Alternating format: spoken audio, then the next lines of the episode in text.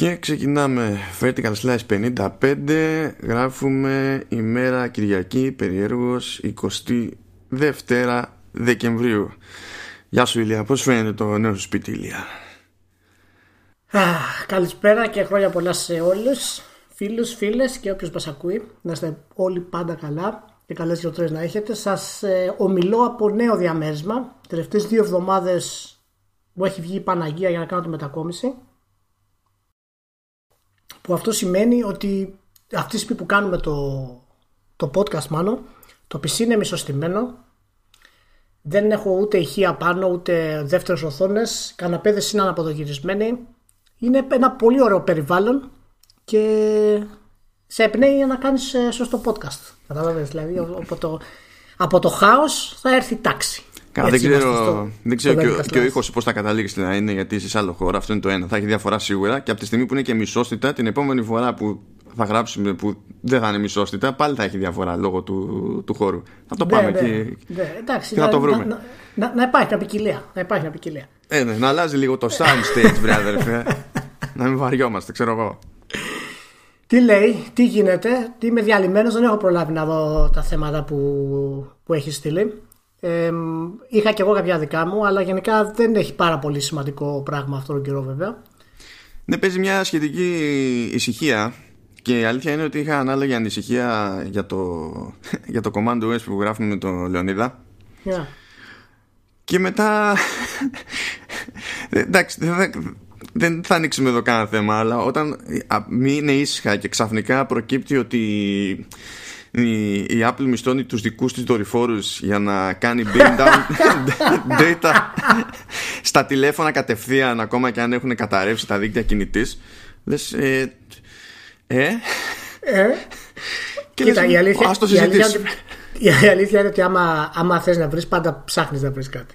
Ε, οπότε άμα έχεις κάποια μικρά θεματάκια κάτι γίνεται. Απλά δεν έχω προλάβει τίποτα δηλαδή τρέχω από το πρωί μέχρι το βράδυ και δούλευα παράλληλα την προηγούμενη εβδομάδα Τώρα έχει ξεκινήσει η άδειά μου και όλη την προηγούμενη εβδομάδα μετά τη, τη δουλειά που γινόταν φυσικά και χαμός, ε, έπρεπε να γυρίσω και να αρχίσω να πακετάρω πράγματα. Οπότε κάθε μέρα έκανα ένα πακετάκι και κάτι ξεχωριστό για να μπορέσω να έρθω. Και μέσα σε όλα αυτά έρχεται ο κ. Παπακοσταντίνου αύριο. Ανεβαίνει πάνω στην Νορβηγία για μερικές μέρες και με τη, με τη γυναίκα του και πρέπει να τους φιλοξενήσω. Οπότε καταλαβαίνεις ότι πέσανε όλα 100% μαζί επάνω. Νομίζω ότι τουλάχιστον πρέπει να γυρίσει του καναπέδες από την καλή. ναι, αυτό το κάνω μετά. Γι' αυτό χαίρομαι πάρα πολύ που μέσα σε όλες τις διαδικασίες έχουμε ένα, ένα Global Esports Federation, μάλλον καινούριο. Επιτέλους. Επιτέλους. Οργανωνόμαστε. Δεν ξέρω αν θα ξεκινήσεις με αυτό, αλλά τώρα μια και το έφερε κουβέντα, ας το πάμε. Ε, εντάξει. Λοιπόν, κοιτάξτε να δείτε. Υπήρχε το International Esports Federation αλλά επειδή πρέπει να έχουμε περίπτωση ξέρω εγώ είναι Έλληνες τα δίνουν ε, δεν ξέρω ναι δύο και τρεις. πρέπει να έχουμε και δεύτερη οπότε έσκασε το Global Esports Federation το οποίο ε όσο να πεις έχει έτσι έχει κάποια κάποια αροπή προς την Ασία μεριά που εντάξει δεδομένης ναι, της, είναι... της λογικής των e-sport στέκει αλλά ε, έχει full ροπή έτσι, και είναι ο, ο global partner, ας πούμε, του όλου αυτού, του όλου αυτού του οργανισμού είναι η Tencent. Εντάξει Tencent τώρα. sports. Εντάξει. εντάξει. Εντάξει, απλά το ανέφερα ρε παιδί μου. Άμα σου κάνει κέφι, απλά το ανέφερα. Μήπως είναι και τυχαίο, δεν ξέρω, καταλαβέ. Δεν ξέρω, θα είναι τυχαίο σαν τα υπόλοιπα που λέει ότι την προεδρία την έχει ο Chris Chan που είναι γενικός γραμματέας της Ολυμπιακής Επιτροπής στη Σιγκαπούρης. Ναι άλλο, άλλο, ένα, άλλη μια δημοκρατική χώρα. Ναι, και, ναι. και, επίσης, και, επίσης, και επίσης ο αντιπρόεδρος ε, της Tencent θα είναι και αντιπρόεδρος του, του οργανισμού, έτσι. Δηλαδή έδωσε πάρα πολύ ωραία, μπήκανε μέσα, οπότε η Tencent έχει και δοντάκι στην κυβέρνηση και επίσημα πλέον. Μπορούμε να πούμε. Δεν θα πούμε ότι είναι θηγατρική αυτή η ομοσπονδία. όχι, όχι. Δεν θα πω, όχι, εντάξει. Αλλά μπορεί, μπορεί, έτσι μπορεί να έχει ένα παρόμοιο κλίμα, ξέρω εγώ, με, με θηγατρική. Ε, εντάξει, δεν είναι ότι έχει μόνο Ασιάτες, έχουν, ε, έχουν, έχουν και έναν Άγγλο, ας πούμε, ξέρω εγώ, που είναι από, Το, ε, χρειάζεται, εντάξει. Ναι, από το British Esports Association. Ε, για, για κάποιο λόγο έχουν τον Chief Business Officer της Μίλαν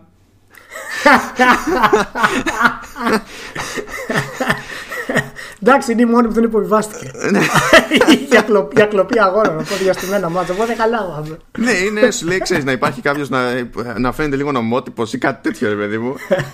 Και παίζει ένα γενικό μπέρδεμα στη, στην όλη φάση. Είναι, μου αρέσει πάρα πολύ. Είναι σαν, τα, σαν τις διπλές διοργανώσεις που έχουμε στο ευρωπαϊκό μπάσκετ και σκοτώνονται μεταξύ τους. Είναι... Να... Ναι, ναι, να ενημερώσουμε βέβαια ότι, ξέρεις, ότι όπως είπες δεν είναι ο πρώτος οργανισμός που προσπαθεί να ελέγξει την όλη κατάσταση και δεν υπάρχουν μόνο δύο. Υπάρχουν και άλλοι οργανισμοί που είναι μικρότεροι, μεγαλύτεροι αλλά ο συγκεκριμένος το Global Esports Federation είναι ο πρώτος ο οποίος έχει απευθεία στήριξη από, από game publisher, το οποίο είναι η Tencent φυσικά. Τι μπορεί και... να. Ε, δεν καταλαβαίνω. Υπάρχει κάτι κακό σε αυτό το concept; Τι μπορεί όχι, να πάει στραβά; Όχι, δεν υπάρχει κανένα κακό. Είμαστε μια χαρά. Είμαστε μια χαρά. Ε, κοίτα δεις, δεν ξέρω αν είναι κακό ή καλό. Οπωσδήποτε ένας είναι κακό. Ελπίζω αυτό να σημαίνει ότι θα πούνε κι άλλοι. Γιατί άμα είναι ένας ελέγχει τα sports, τώρα θα έχουμε θέμα. Ε, είναι πάντως ένα βηματάκι σημαντικό μπροστά και τα λέγαμε και, και με το Σταύρο, τα είχαμε πει στο προηγούμενο podcast, για την ανάγκη να υπάρξει κάτι τέτοιο, γιατί πλέον μιλάμε για ας το πούμε άθλημα τέλος πάντων, ναι. γιατί χρειάζεται αφοσίωση ως ένα βαθμό και ταλέντο και προπόνηση ε, και είναι, είναι καλό που τουλάχιστον ε, υπάρχει μια τέτοια κίνηση, όχι γιατί με βολεύει ιδιαίτερα συγκεκριμένη. Είναι, μου είναι λίγο ύποπτη όλη αυτή η διαδικασία με, τη συγκεκριμένη, με το συγκεκριμένο Federation, λόγω της Tencent δηλαδή. Αλλά ίσως ξυπνήσει από την από μεριά και δούμε κάτι άλλο περισσότερο δηλαδή και από τους μεγάλους publishers να είναι πιο ενεργοί στο κομμάτι. Όλοι θα κάνουν Federation Man εκτός από τη βιομηχανία των video games. Ναι, ναι, ναι. και, θα είναι, και θα είναι όλες οι ομοσπονδίες θα είναι διεθνείς. και παγκόσμιες όλες. Όλοι οι publishers, publishers θα υποστηρίζουν τα eSports Federation και η βιομηχανία των video games θα βγει πέρα δόθε. θα βγάλει ένα νόμο ο Αμερικάνος και θα την κλείνει, ας πούμε. Εντάξει, είναι, είναι ό,τι να είναι. Αλλά ότι τέλος πάντων θεωρητικά, άσχετα τώρα με την περίπτωση αυτή, χρειαζόμαστε κάτι τέτοιο. Το, στην ίδια ζήτηση που αναφέρθηκε εσύ με το, με το Σταύρο, το, το Βέργο, ναι. είναι αυτό που λέγαμε ότι είναι λίγο άκυρο ε, η εταιρεία που ε, φτιάχνει το παιχνίδι να διαχειρίζεται και το παιχνίδι ως e-sport, ακόμη και αν υποθέσουμε ότι κάνει κάποιο, κάποια εταιρεία που είναι spin-off και καλά για το management του όποιου πρωταθλήματος, είναι, είναι Εντάξει, δηλαδή σε, υπό άλλες συνθήκες τέτοιου είδους σχηματισμοί απλά απαγορεύονται. Σε άλλες βιομηχανίες. Ναι. Εδώ δεν το έχουμε ρυθμίσει ακόμη, οπότε κάπως πρέπει να γίνεται και καμιά τέτοια κίνηση. Ελπίζω να μην είναι αυτή η καταληκτική, αλλά είναι προς μια κατεύθυνση πιο normal τέλος πάντων. Μέσα στην τραγικότητα. Πάντω θέλω να δω πραγματικά επειδή όλο το στήσιμο των e-sports είναι είναι τμηματικό, ας το πούμε. Δηλαδή, ο κάθε publisher έχει τα δικαιώματά του, ασχολείται με τα παιχνίδια του συγκεκριμένα. Δεν υπάρχει δηλαδή διαμοιρασμός εσόδων ή οργάνωση, ας πούμε, διαφόρων events κτλ. Και, και αυτός και το νέο αυτό Federation και το International Esports Federation που υπάρχει, που είναι από την Νότια Κορέα, θέλω να δω πραγματικά. Θα, είναι, θα έρθουν σε κόντρα δηλαδή για, για τα events. Θα προσπαθήσουν στην ουσία να πάρουν με το μέρος τους το League of Legends ή ξέρω εγώ κάτι άλλο συγκεκριμένα και ο άλλος θα προσπαθεί να το πάρει επίσης, ας πούμε. Θα υπάρχει αυτός ο ανταγωνισμός, δηλαδή θα υπάρχει μια συνεργασία να τα ενοποιήσουν όλα αυτά. Πώς πώς το κόβεις αυτό; Δεν ξέρω από άποψη τακτική τι του συμφέρει. σω να του συμφέρει γιατί τώρα να οικειοποιηθούν ολόκληρο παιχνίδι τον κόβω λίγο χλωμό. Αλλά ίσως να μπορέσουν να κάνουν συγκεκριμένα κονέ με ομάδες, ας πούμε. Και η ναι. τάδε ομάδα να συμμετέχει μόνο σε ξέρω εγώ, πρωταθλήματα ή οτιδήποτε που είναι, ξέρεις, υπό την αιγίδα της συγκεκριμένης, του συγκεκριμένου οργανισμού. Όπως, ναι. όπως γίνεται καμιά φορά και σε τέτοιες κόντρες με τον αθλητισμό. Την ίδια, τη διαφάση. Αλλιώς να πάρουν καβάτζα ολόκληρο παιχνίδι μου φαίνεται πολύ δύσκολο.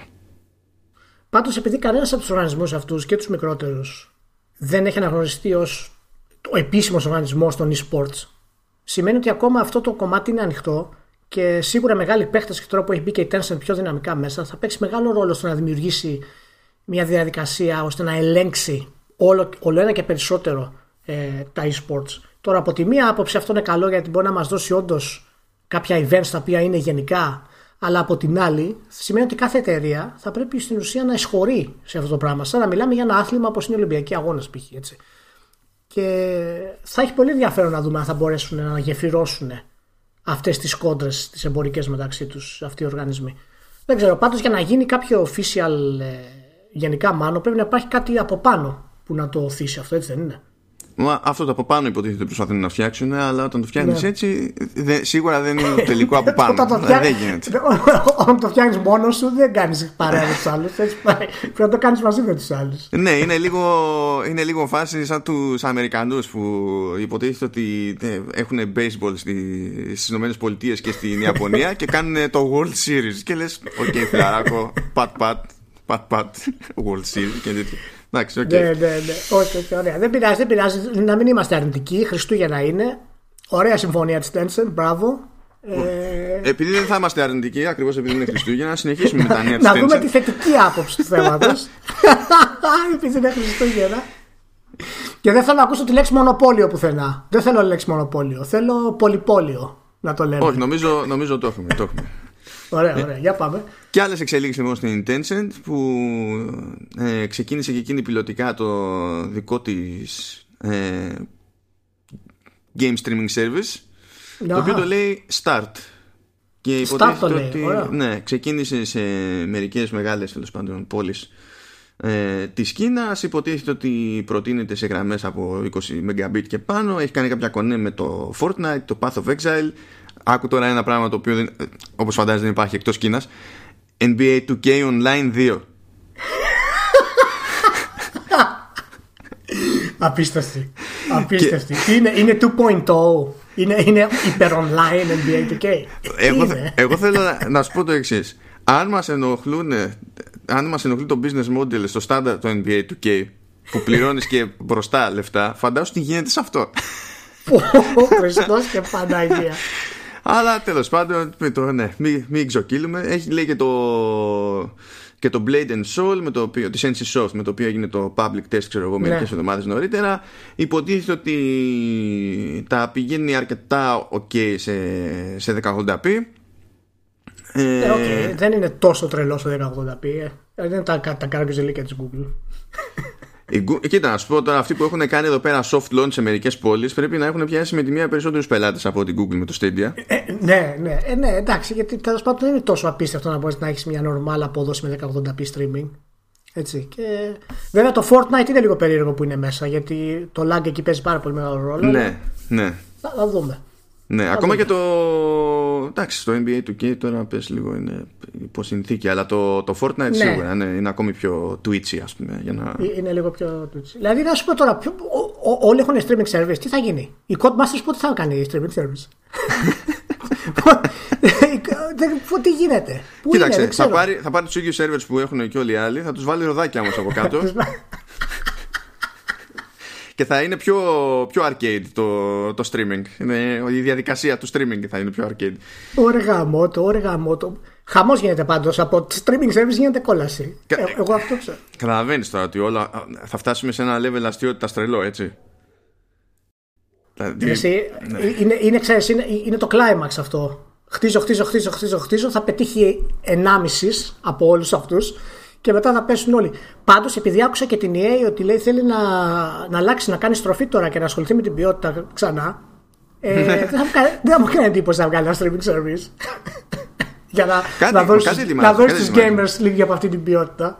Κάτι ετοιμάσει και, και πάντως τώρα η, η, φάση πρέπει να είναι, δηλαδή μες στο μυαλό όλων, πρέπει να είναι λίγο άγρια δύση. Ε, και να ελπίζουν, ξέρεις, αποτύχει ρε παιδί μου κάποιος να γίνει το YouTube των το, το, game streaming services. Και είναι στην ουσία άγρια δύση έτσι, γιατί μιλάμε για μια, μια καινούρια γη στην πραγματικότητα. Δεν, δεν, κανένας στην ουσία δεν έχει μπει μέσα και να, να, να έχει αρπάξει το πιο ζεστό κομμάτι, ας πούμε. Τώρα ξεκινάνε όλοι. Όχι, απλά έτσι όπως αν είναι να το χειροτερέψουν κι άλλο, δηλαδή εντάξει, αν να καταλήξουμε με 15 διαφορετικά streaming services. Πραγματικά θα γίνει αυτό, είναι, είναι δεδομένο έτσι. Ε, ναι, Δεν ξέρω. Για, για πες, τότε απλά θα, κερδίσει, θα κερδίσουν ε, τα, τα services που, είναι, που άπτονται άλλων, άλλων, άλλων formats. Δηλαδή αυτά που θα πηγαίνουν πακέτο ξέρω με κονσόλες ή αυτά που θα πηγαίνουν πακέτο με πιο established τέλος πάνω storefront στο PC όπως είναι Valve ξέρω εγώ και Epic και ό,τι να είναι. Θα είναι σαν παροχή ρε παιδί μου αντί να είναι κάτι τελείως ξέμπαρκο και αυτοφιές Να, θυ, να θυμάσαι πάντως ότι στο τέλος πάλι Nintendo θα νικήσει. Και στα streaming service με το που σκάσει το Pokemon Online τέλος. Τέλος. Κλείστα όλα. Κοίτα, η, είναι, θα, θα είναι κάνει, καλά η, η, η Nintendo θα βγάλει, θα βγάλει streaming service για Pokemon που θα λειτουργεί με, με Labo VR μόνο. Και, θα, και θα λειτουργήσει. Θα θέλει να κάνει τουβλάκια μπροστά σου να παίζεις. Συγγνώμη. Οκ. Ναι, πραγματικά είναι λίγο η κατάσταση με αυτό και δεν πρόκειται να σταματήσει. Ε, βέβαια, να σου πω κάτι, δεν ξέρω πόσες πραγματικά θα φτάσουν στο σημείο να είναι ανταγωνιστικές μεταξύ τους. Δηλαδή θα κάνουν όλο το ταξίδι μέχρι το τέλος και μετά θα γίνει η μάχη μεταξύ αυτών που έχουν επιβιώσει. Πιστεύω θα είναι λιγότερες από όσο ακούμε αυτή τη στιγμή. Αλλά παρόλα αυτά δεν νομίζω να μην. Δηλαδή 3, 4, 5, 6 services θα, γιατί υπάρχουν και τα services του PC έτσι. Ναι. Τα οποία τρέχουν.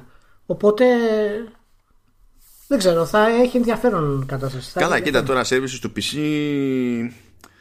Εντάξει, σχετικό, διότι όλα αυτές οι υπηρεσίες στοχεύουν σε όποια οθόνη και να στηθείς μπροστά. Δεν είναι δηλαδή ότι υπάρχουν streaming services που προορίζονται αποκλειστικά για PC. Δεν... Ναι, όχι, όχι. Απλά είναι κάποια τα οποία έχουν ξεκινήσει από αυτό, δεν έχουν κάποιο backup, ας πούμε, κονσόλας. Ή... είναι, ναι. είναι σαν την Google, ας πούμε, στην ουσία. Δεν έχουν παιχνίδια στην ουσία, κάνουν συμφωνίες και τα βάζουν στις υπηρεσίες τους. Υπάρχουν πολλές ε, υπηρεσίες τέτοιες. Όχι βέβαια στην Ευρώπη ακόμα. Στην Αμερική. Η Google λοιπόν εδώ μεταξύ είπε να αγοράσει ένα στούντιο. Νωρίς το θυμήθηκε. Τα Χριστούγεννα παίρνουν τα δώρα, μάλλον. Ε, ναι, ναι. Δεν τα κάνουν πριν. Είναι αυτό που λέει: Κάνω ένα δώρο στον εαυτό μου, ξέρεις κάπως έτσι. Ναι. Αγόρασε λοιπόν την Typhoon Studios που υποτίθεται ότι εδώ και καιρό ετοιμάζει το Journey to the Savage Planet το οποίο έτυχε να δώσει Πόσο καιρό το ετοιμάζει αυτό, εσύ; Ε, το ετοιμάζει πολύ καιρό και το, αυτό θα το βγάλει με τη 505 Games. Δεν νομίζω ότι αγοράσει τον τίτλο για το. Ναι, ναι. Είναι άλλο project αυτό. Έτσι κι αλλιώς το, το παιχνίδι βγαίνει τέλη Ιανουαρίου σε PC και PS4 και Xbox One. Θα φύγει δηλαδή αυτό από τη μέση. Ε, αλλά πήγε για αγοράσει αυτούς που δεν είναι μεγάλο στούντιο, είναι μικρό στούντιο. Απλά είναι άτομα που έχουν περάσει από μεγάλες παραγωγές, έχουν φάει στη μάπα δηλαδή Assassin's Creed, ξέρω εγώ, και νομίζω και Bioshock και διάφορα τέτοια και το ενδιαφέρον που έχουν αυτοί επειδή τα λέγαμε και εκεί πέρα στο, στο hands-on του, του Journey to the Savage Planet είναι ότι πλέον και σε προσωπικό επίπεδο είτε μιλάμε για δημιουργία είτε μιλάμε για προσωπική ψυχαγωγία δεν την παλεύουν άλλο με τα τεράστια ατελείωτα παιχνίδια επειδή σε τέτοια δουλεύανε προηγουμένως. Πάντως ε, δεν, δεν μου κάνει κάποια ιδιαίτερη θετική εντύπωση αυτή η αγορά του στούντιο. Καλά, δηλαδή, θα, μου πεις, θα μου πεις είναι θετικό ότι αγόρασε κάτι. Ναι. Δηλαδή έδειξε μια τάση να κάνει αυτό το πράγμα. OK, okay, αυτό, είναι, αυτό είναι δεκτό. Αλλά τι σκοπό έχει με αυτό το στουντιάκι να κάνει η Google, δηλαδή, να είναι ο ηγέτης της; Δεν, δεν, δεν, το καταλαβαίνω γενικά. Δεν νομίζω Α, ότι άμα δεν είχε ανακοινώσει. άμα δεν είχε ανακοινώσει ότι ξέρεις τα Google Studios και θέλουμε να κάνουμε αυτό, αυτό κτλ. Εντάξει, δεν θα με νοιάζει, αλλά είναι και αυτό ένα κομμάτι το οποίο πάλι δεν ξέρω τι να το κάνουν, ας πούμε, από ό,τι φαίνεται. Ούτε, ούτε τα εσωτερικά του στούντιο δεν μπορούν να καταλάβουν ακριβώς τι να τα κάνουν. Δεν ξέρω, μου φαίνεται πολύ. Ήμασταν σε μια καφετέρια και είπαμε να βγάλουμε κάτω παιδιά, δεν ανοίγουμε ένα σουλατζίδικο. Και αρχίσαν να κάνουν τα σημάδια και μετά ανοίξαν την άλλη μέρα ένα σουλατζίδικο, ας πούμε. Αλλά δεν έχουν γύρω, λείπουν χαρτοπετσέτες, δεν υπάρχουν πυρούνια, δεν υπάρχουν καρέκλες. Τέλος πάντων. Θα, κάνουμε, θα, θα, αφήσουμε, θα αφήσουμε να μιλήσει η αγορά, να ξεκινήσουμε bare bones. θα, θα είμαστε bootstrap, bootstrap ναι, company. Ναι, είναι, είναι, είναι cultural, είναι ναι. cultural statement αυτό το πράγμα. Πάντως κοίτα, για... Ναι, ε, να σου πω την αμαρτία μου τώρα εμένα όλη αυτή η φάση για, που είναι λογικό η Google να προσπαθήσει και να αγοράσει κόσμο και να στήσει δικά της στούντιο από τη στιγμή που θέλει yeah, okay. να λειτουργήσει ως και καλά πλατφόρμα το, το Stadia είναι όλα αυτά λογικά αλλά Εμένα δεν μου αρέσει γενικά το, το όλο concept, όχι το streaming, ας το streaming. Ε, πιο πολύ μια παρενέργεια. Δηλαδή σκέψω ότι είναι μια εταιρεία τώρα που θα βγάζει κάποιους τίτλους που εφόσον θα είναι δική της, έτσι, ο μόνος τρόπος να τους πιάσεις θα είναι το, το streaming. Ο μόνος. Αυτό δεν συμβαίνει ούτε με τις σειρές και τις ταινίες. Ο μόνος τρόπος να τους πιάσεις, τι εννοείς; Ότι ο μόνος τρόπος να παίξει το παιχνίδι τους. Α, ναι, ναι, okay, ναι, θα είναι ναι. να μπει στην υπηρεσία. Που ναι, ναι. Στο, ε, στο, σε ταινίες και σειρές δεν ισχύει αυτό. Δηλαδή, ναι, προφανώς, άμα θε να ζεις πρώτος, θα πληρώσεις υπηρεσία. Εφόσον μιλάμε, ξέρω για Netflix, Amazon κτλ. Αλλά δεν, δεν αποκλείεται η, η διανομή τους, ξέρεις, σε άλλα κομμάτια της αγοράς. Αυτό δηλαδή κατά μία έννοια μπορεί να ακούγεται γνώριμο concept, το πληρώνω μια υπηρεσία επειδή θέλω να δω το τάδε, αλλά δεν είναι ακριβώς αυτό το πράγμα στο οποίο έχουμε συνηθίσει και δεν ξέρω πώς θα κάτσει γενικότερα και στο χρήστη. Γιατί άμα, άμα τελειώσει, α, πες ότι καταρρέει εγώ αυτή η υπηρεσία. Τι θα γίνει τέλος το παιχνίδι φουντό. Θα έχει ενδιαφέρον ε, επίσης να δούμε το business plan για τα παιχνίδια τα εσωτερικά, τα first party της Google. Γιατί αυτή τη στιγμή θα πληρώνεις το Google Stadia, πληρώνεις τον τίτλο που αγοράζεις για να τον κάνεις streaming και να παίξεις. Τα δικά της παιχνιδιά θα έχουν και αυτά μία μικρή αμοιβή ή θα είναι free με την υπηρεσία; Γιατί δεν, επειδή ακριβώς δεν έχει στην ουσία κυκλοφορήσει κάτι, δεν ξέρουμε και ακριβώς τι σκέφτεται ναι. από αυτό. Και θα μου κάνει εντύπωση δηλαδή αν κάνει αυτό το split και πει ότι παιδιά η δική μας τίτλη είναι δωρεάν και όσο πρέπει να αγοράσει τους υπόλοιπους τίτλους. Δεν καταλαβαίνω πώς πώς το έχουν σκεφτεί όλο αυτό το πλάνο και τι πρόκειται να γίνει. Πραγματικά είναι ένα χάος, έτσι. Ναι, δεν ξέρω ναι, ναι. πώς θα βγουν από αυτό το πράγμα γενικά. Και μια που λέγαμε Ξέρω, νομίζω πιο... ότι μπαίνουν με νοοτροπία για λάθος, από, από λάθος ε, προηγούμενες εμπειρίες. Δηλαδή πηγαίνουν και εφαρμόζουν πράγματα τα οποία μπορεί να βγάζουν νόημα στο, στην αγορά της τεχνολογίας, αλλά εδώ που είναι entertainment business δεν. Ναι. Είναι... Έχει πολύ ενδιαφέρον πώ θα καταλήξει. Πάντως, μια που είπαμε για μικρές εταιρείες τώρα, σαν αυτή που πήρε η, η Google και η THQ έκανε μια αγορά; Ε, αλλή μόνο. Έτσι. και ε, για Χριστουγεννιάκη. Αλλά παρόλα αυτά πήρε την Tarsier Studios στο Little Nightmares. Η οποία, η, οποία βγάζει και το, η οποία βγάζει και το sequel και αγόρασε και άλλους independent developers μέσα στο 19 η THQ Nordic. Δεν τους έχουμε ακούσει όλους. Ε, δεν ήταν δηλαδή κάποια μεγάλη ανακοίνωση. Αλλά χτίζει και πορτοφόλιο για indies η THQ κανονικά. Και η Tarsier Studios αυτή τη στιγμή ε, είναι μια εταιρεία και αρκετά δυνατή. 65 άτομα δουλεύουν μέσα και τους πήρε όλους η THQ Nordic. Μήπως πρέπει να στείλουν ένα mail στην Google να τους πούνε πώς να το κάνουν γενικά η όλη την όλη κατάσταση. Όχι, ρε, γιατί θα, τότε θα πάνε και θα αγοράσουν την THQ Nordic και θα, θα παραείνε το αστείο, δεν θα τα αντέξουν. Ναι, σωστά, σωστά. Μπορεί να κρεβριστούν και να πούνε τι, όχι, δεν μου αρέσει αυτό. Πάμε. Πάντως ε, ε, έχει πλάκα διότι έγινε τώρα, δηλαδή το συζητάμε τη μέρα που το συζητάμε και είμαι στη φάση που κάνω από μαγνητοφώνηση συνέντευξη με δύο τύπους από την Darcy Studios για το Little Nightmares 2. Έκατσε έτσι, αλλά δεν μου είχαν δώσει. Δηλαδή γενικά είχε πάρει και τα καλά το πρώτο το παιχνίδι. Είχαν κάνει το, δηλαδή συνεχίσανε να κάνουν το κονέ με την Bandai Namco. Δεν περίμενα να είναι και καλά, ξέρεις, on the market για να αγοραστούν. Ναι. Και μάλιστα από ό,τι αναφέρει τώρα η, το επίσημο δελτίο τύπου λέει ότι η, η Tarsier θα, θα παραμείνει έτσι όπως είναι στο ίδιο μοντέλο που λειτουργεί θα είναι αυτόνομη στην πραγματικότητα και θα κάνει ανάπτυξη νέα IP για τη THQ. Δηλαδή δεν είπε. Είναι σαν να της δίνουν την ευχαίρεια να εκφραστεί ακόμα περισσότερο. Και αυτή η εταιρεία έχει κάτι και πιστεύω ότι θα, θα δούμε καλά, καλά πραγματάκια από αυτή. Σε περίπτωση που υπάρχει σωστή υποστήριξη ε, από, τη, από τη THQ. Ε, τώρα, λοιπόν, στην περιγραφή του Tarsier Studios ε, που έδωσε, δηλαδή είναι πλέον το, το κλασικό Blair που έχει για την εταιρεία τέλος πάντων το Embracer Group στο οποίο ανήκει η THQ. Α, ε, έμαθε, Εγώ τώρα το είδα αυτό εντωμεταξύ. Α, ξέρεις γιατί έγινε αυτό; το Embracer Group. Πολύ, πολύ επιθετικό είναι, ρε παιδιά. Ξέρεις Δεν γιατί το αυτό. Κάτι άλλο. Γιατί είχε, είχε δημιουργηθεί πρόβλημα προηγουμένως, γιατί η, η εταιρεία που ήταν τα holdings τέλος πάντων στην οποία άνοιγε η THQ Nordic και τα λοιπά, όλη η αλυσίδα, λεγόταν επίσης THQ Nordic. Οπότε, όταν έβγαινε μια ανακοίνωση, δεν ήταν ξεκάθαρο αν. Ε, Ποιος έκανε τι. Ε, ναι. Οπότε σου λέει ναι, πακέτο και πάλαξε. Embracer. Δηλαδή, σαν faction του Deus Ex είναι. δηλαδή, σε παρακαλώ, Embracer Group, Παναγία μου. Εντάξει, το, άμα, είναι, άμα σου θυμίζει αυτό, το λες και θετικό τώρα. Εντάξει. Ναι, αλλά είναι, μάλλον επικίνδυνα, επικίνδυνα πράγματα επικίνδυνο πρέπει να είναι αυτό που διάβασα. Γιατί λέει τα Sears Studios focuses on developing έχει triple A αλλά το τελευταίο A το έχει σε παρένθεση.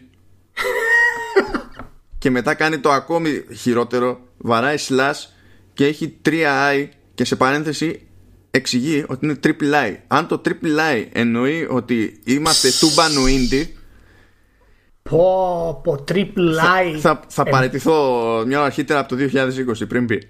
Λοιπόν, εγώ το αποδέχομαι. Ο Strip Lindy. το triple I είναι triple Lindy.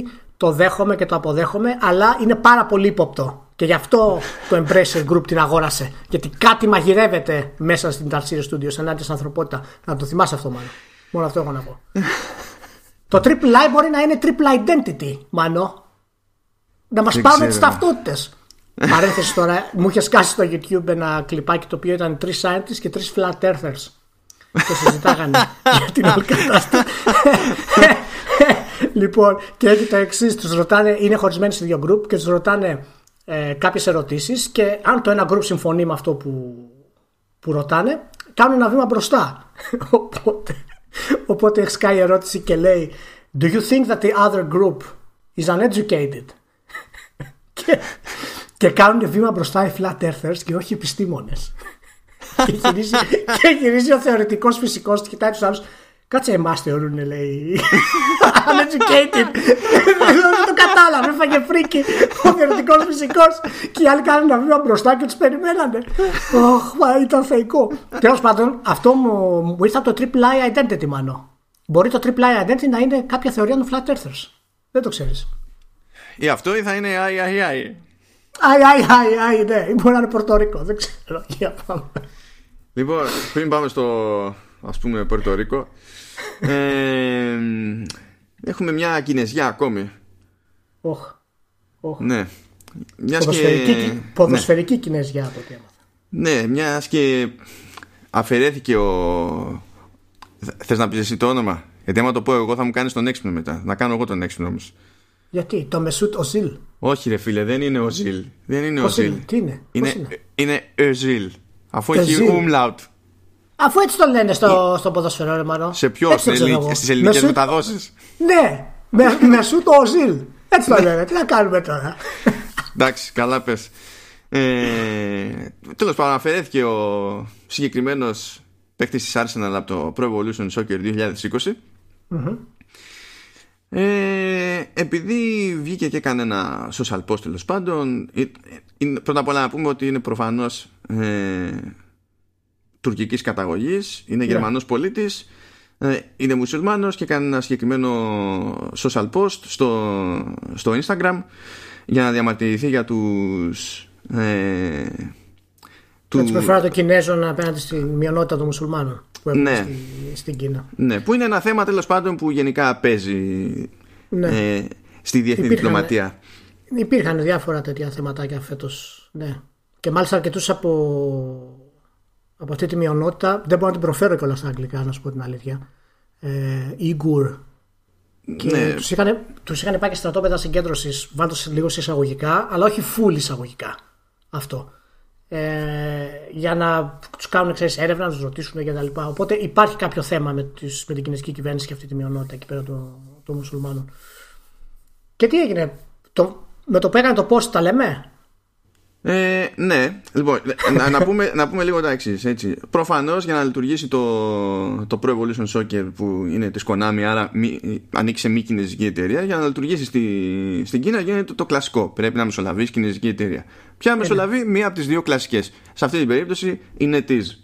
Είναι μάλιστα. Ε, αυτό σημαίνει λοιπόν ότι η NetEase πρέπει να συμμορφωθεί απέναντι σε οτιδήποτε ισχύει έτσι κι αλλιώς, παιδί μου, στην κινέζικη πραγματικότητα. Δεν έχει ιδιαίτερη σημασία τι λέει η Konami, αλλά και να είχε σημασία τι λέει η Konami και η Konami θα έπρεπε να ασχοληθεί με το τι ισχύει τέλος πάντων στη, στην κινέζικη νομοθεσία. Στην κινέζικη νομοθεσία γενικά τέτοιου είδους κατακρίσεις του, του καθεστώτος δεν, δεν, ναι, δηλαδή ναι. είναι όντως ε, παράνομες είναι παράνομες με ένα γενικόλογο τρόπο του στυλ ε, δεν επιτρέπεται οποιαδήποτε ξέρω εγώ έκφραση ζημιώνει το, το, τις πολιτιστικές αξίες και αυτό είναι random ναι, καταλαβαίνετε ναι. τώρα είναι... Είναι, είναι πολύ είναι, αν έχεις κάποια αρνητική διάθεση σε πάμε μέσα. Κάπως έτσι είναι το τέτοιο. Ναι, ναι, είναι, είναι αυτό. Δηλαδή, αν εμείς προτιμάμε Coca-Cola και πιει πέψη, Υπάρχει ένα πρόβλημα, είναι αντικινέζικο. Υπάρχει, ένα, ναι, υπάρχει ένα θεματάκι. Ναι, ναι. Ε, οπότε αφαιρέθηκε ο παίκτης από την κινέζικη έκδοση του, του Pro Evolution Soccer. Δεν έχει αφαιρεθεί από τις υπόλοιπες εκδόσεις. Ε, έβγαλε, σε αυτές τις περιπτώσεις δεν βγάζει ανακοίνωση το κράτος. Ε, βγάζουν στην ουσία οι εφημερίδες που ανήκουν στο κράτος. Ε, και έβγαλε και ανακοίνωση... Πούμε, και μια να πούμε ότι αφαιρέθηκε Να πούμε ότι αφαιρέθηκε και από την ε, έκδοση του, του κινητού του παιχνιδιού. Έτσι, στη, στην Κίνα. Και, και η κανονική και, και το mobile. Για πες. Ε, λοιπόν, βγήκε, όμως, βγήκε όμως το Υπουργείο Εξωτερικών και είπε ότι κατά τη γνώμη του ο ποδοσφαιριστής έχει εξαπατηθεί από fake news το οποίο για μένα είναι αστεία δήλωση, δεν έπρεπε να μιλήσει ποτέ το Υπουργείο Εξωτερικών διότι αν πιστεύεις ότι εξαπατήθηκε ο άλλος από fake news για, γιατί τον εξαφανίζεις; Δηλαδή αν πιστεύεις ότι αυτό είναι το πρόβλημα ας πούμε, σε αυτή, Είναι, σε αυτή την είναι, περίπτωση είναι, είναι, είναι τρομερή σοφιστία. Θέλω, Ναι. θέλω να κρατήσουν και την πόρτα ανοιχτή. ναι. είναι φοβερό δηλαδή. Είναι πραγματικά φοβερό. Αλλά η καλύτερη όλων είναι η Νέτης που λέει ότι ο, Γερμαν... ο Γερμανός παίκτης ο Ιζήλ πώς θα λέει μια ακραία δήλωση για την Κίνα στα social media και η ομιλία του δεν ήταν ομιλία αλλά τέλος πάντων Ναι, η δήλωσή του, τέλος η- πάντων. ναι η δήλωσή του πλήγωσε λέει το, το κινέζικο αίσθημα ε, και, τι- και, και, και τι λέει και violated the sport spirit of love and peace. ναι αλλά το καλύτερο είναι αυτό we do not understand accept or forgive this We do not understand. Accept or forgive this. Τέλος. Και ψε- δηλαδή, και λες τώρα, συγγνώμη, ε, πότε αναρωτήθηκε κανένας για το αν μια εταιρεία συγχωρεί ποδοσφαιριστή; Δεν ξέρω Να- δηλαδή, το concept αυτό. Να σε ρωτήσω πάντως, τι σημαίνει πάντως accept or forgive this; Τι, τι, τι εννοεί; Ποιο, ποιο, ποιο, ποιος να κάνει accept το Ζιλ; Ή forgive this; Τι, τι, τι- σε ποιον αναφέρονται στη δήλωση; Γιατί αναφέρονται σε τρίτο πρόσωπο. Λέει we do not understand. Accept or forgive this. Ναι, λέει ότι στην ουσία δεν καταλαβαίνουμε τι, Τίποτα. με, με ποια λογική έκανε τη δήλωση, δεν δεχόμαστε τη δήλωση που έκανε και δεν το συγχωρούμε για την Και δήλωση δεν το που έκανε. συγχωρούμε κανέναν. Που ε, ε, κα, για- καταλαβαίνεις τώρα αυτό, μιλάμε για super drama. Βγάλει Super τέτοια drama. ανα- ανακοίνω- Έτσι, έτσι και βγεις στη Δύση τέτοια ανακοίνωση, όχι για τέτοιο θέμα, για τέτοια ανακοίνωση και να λέει We don't understand, accept or forgive this για οτιδήποτε. για πέσει οτιδήποτε. κυβέρνηση. Θα θα πέσει πέφτουμε κυβέρνηση. κάτω από τα χέλια, δηλαδή. Δεν υπήρχε, δεν υπήρχε περίπτωση. Δεν θα τελείωνε ποτέ το, το trolling σε αυτή την περίπτωση. Πάντως, γιατί με ένοιαζε τώρα, γιατί αυτό το πράγμα δεν είναι πρωτότυπο, αλλά έχει διαφορά σχέση με τις προηγούμενες, τα προηγούμενα περιστατικά των τελευταίων μηνών με την Blizzard, ιστορίες και τέτοια. Είναι ότι μέσα στην παράνοια ενός τέτοιου περιστατικού, νομίζω ότι αυτή η αντιμετώπιση, ε, που προφανώς τώρα εμπλεκόταν και η Konami σε αυτή την ιστορία γιατί δεν γίνεται αλλιώς. Δηλαδή το ότι δεν, κάνει, δεν έχει επιλογή δεν σημαίνει ότι δεν ξέρει. Ε, έγινε το λογικό. Δηλαδή έγινε αλλαγή, έγινε μια παρέμβαση, αλλά έγινε παρέμβαση για την κινέζικη αγορά χωρίς να επηρεάζονται οι υπόλοιποι. Αυτό θα ήταν ενδιαφέρον να το δούμε. Καταλαβαίνω τι λες και αυτό, αυτό είναι το υγιές κομμάτι, σε εισαγωγικά το υγιές, όταν μιλάμε για την κινέζικη αγορά. ναι, Σε εμάς δεν δεδομένων των φαίνεται- περιστάσεων, ναι. ναι. Ναι, σε εμάς δεν φαίνεται υγιές αυτό, αλλά τέλος πάντων. Ε, αυτοί κάνουν κουμάτο στη, στη χώρα τους. Θα είχε ενδιαφέρον να δούμε εάν κάναν το ίδιο λίγο πριν κυκλοφορήσει ο τίτλος. Στην Κίνα εντελώς. Δηλαδή σκέψου μια εβδομάδα πριν να έκανε αυτή την δήλωση ο Μεσούτ, να είχαν κλείσει τα πάντα όλα, όλες οι αγορές, όλα τα οι publishers να φέρουν τα παιχνίδια όλα κανονικά. Θα ήταν ενδιαφέρον να δούμε τι θα γινόταν τότε. Πάλι θα το βγάζανε πριν, θα κάνανε άμεσο update, ας πούμε, στην αγορά. Είχε, είναι, δηλαδή, είναι και συνθήκες που το βολέψανε αυτό πάρα πολύ να, να γίνει γρήγορα. Βέβαια, απ' την άλλη είναι και τελώς παπαράδεκτο. Έτσι. Εμείς περιμένουμε, ξέρω εγώ, 6 μήνες να ανεβάσει μια νέα φανέλα ομάδας η Konami. Αλλά τον, τον Οζίλ τον εκπηδένισε σε, σε ένα απόγευμα. δεν υπάρχει αυτό. Ναι, γιατί άμα δεν ανεβάσει μια φανέλα δεν πρόκειται να την κυνηγήσει καμιά φορά. ναι, Μα- ναι, αυτό σου λέω. Δεν, δεν, δεν μα νοιάζει ο παδί, ρε παιδί μου, αλλά άμα το πει η κινέζικη κυβέρνηση, κάτι πρέπει να κάνουμε.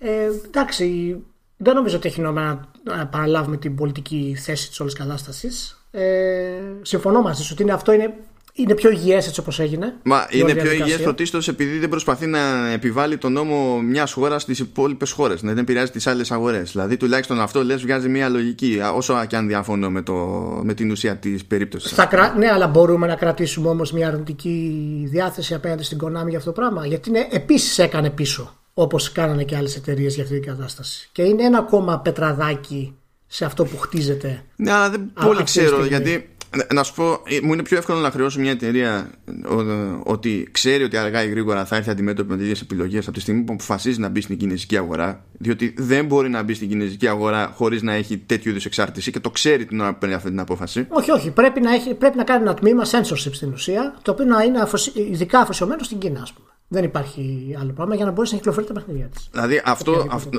δηλαδή, αν να της χρεώσω κάτι, στην ουσία θα είναι πρώτερη επιλογή ενώ τώρα δεν, ε, δεν μιλάς για περίπτωση που είχε επιλογή. Δηλαδή η μοναδική εναλλακτική που είχε ήταν να εξαφανίσει το παιχνίδι και να βγει από την αγορά. Θα θέλαμε να το κάνει αυτό, ας πούμε. Γιατί υπάρχουν άλλοι οι οποίοι ήταν υπερβολικοί για να. ή τους πρόδωσε η Blizzard, όχι, όχι, Παναγία μου, που λέγανε να εξαφανίσει το παιχνίδι η Blizzard από την Κίνα και όλες αυτές τις χαζομάρες θα μπορούσαν να πούν το ίδιο για την Konami. Οπότε στην ουσία μέσα σε ένα χρόνο θα βγάζαμε τρει-τέσσερι κορυφαίες εταιρείες από την Κίνα. Έτσι σε τετέ, ας πούμε. Εντάξει, να σου πω για την Konami μπορεί να είναι πιο εύκολο, διότι η Κίνα δεν είναι η πιο τούμπανο αγορά της για το, για το Pro. Δεν έχω νούμερα γι' αυτό πάντως. Είναι, είναι καλό που το λες αυτό, να το ψάξω, να το δω. Δεδομένου του μεγέθους αγοράς, μπορεί ξέρεις να είναι, ξέρω εγώ, 50 εκατομμύρια που δεν το πουλάει ποτέ εδώ πέρα. Και είναι, είναι πολύ ενδιαφέρον να το δούμε αυτό για την Κίνα. Ε, και γενικά είναι ενδιαφέρον να κάνουμε κάτι για την Κίνα, να δούμε πώς πάνε οι δυτικοί τίτλοι εκεί. Γενικά. Γιατί τα μεγέθερα είναι αστρονομικά έτσι. Ε, καλά, έτσι, αφού είναι, είναι τόσοι. Δηλαδή, τι να κάνεις. Δηλαδή, απίστευτο, απίστευτο. Μάλιστα. Τι Έφτιαξε να πω, το κέφι, ας πάμε ε, σε κάτι που είναι έτσι, έχει να κάνει με truth and reconciliation. Δεν το καταλαβαίνω, δεν το δέχομαι, ούτε το σχορώ, μάλλον. Πρόσεχε τι θα κάνεις. Πρόσεξε, μην μη, με φτάσεις τα ωριά μου. Πρόσεξε τι θα κάνεις. Κοίτα, οι... οι Πολωνοί τα βρήκανε μεταξύ τους. Αυτό έχει σημασία. Αχά, μπράβο. Μπράβο. Τα βρήκαν οι Πολωνοί. Τι έκανε ο, ο Σαπκόσκι, είπε παιδάκια πάμε στο, στο μέλλον. Εντάξει, είχαμε. Αποφάσισε να. Είχε ξεκινήσει την κόντρα εκεί πέρα με τη CD Projekt γιατί συνειδητοποίησε ότι έχανε φράγκα επειδή δεν του κόψε κάποτε. Ε, και τα είχαμε ξανασυζητήσει και λέγαμε ότι δεν υπάρχει περίπτωση να του βγει έτσι απλά από τη στιγμή που κιόλας σου βγαίνει και δημοσίως και λέει ε, ότι ήμουν πολύ στόκος για να σκεφτώ. Ότι, δηλαδή, να το λες αυτό το πράγμα, δεν γίνεται να ρίξεις την ευθύνη στον άλλον. Ε, φυσικά έγινε η μανούρα που έγινε. Λέγαμε τότε ότι αργά ή γρήγορα ε, δηλαδή θα γίνει όλο αυτό για το PR και θα καταλήξουμε σε εξοδικαστικό συμβιβασμό και κατέληξαν σε εξοδικαστικό συμβιβασμό.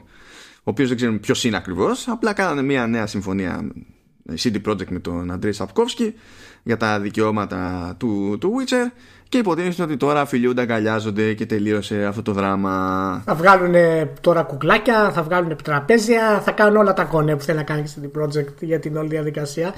Να πούμε ότι παρότι τη συμφωνία που είχε κάνει η CD Projekt ήταν, ε, αφορούσε αποκλειστικά τα παιχνίδια και η νέα αυτή συμφωνία, ναι, μεν ωφελεί περισσότερο το Σαπκόφσκι που ούτως ή άλλως δημιούργησε τον κόσμο και του κάνει αυτή τη χάρη η CD Projekt, αλλά απ' την άλλη ωφελεί και τη CD Projekt.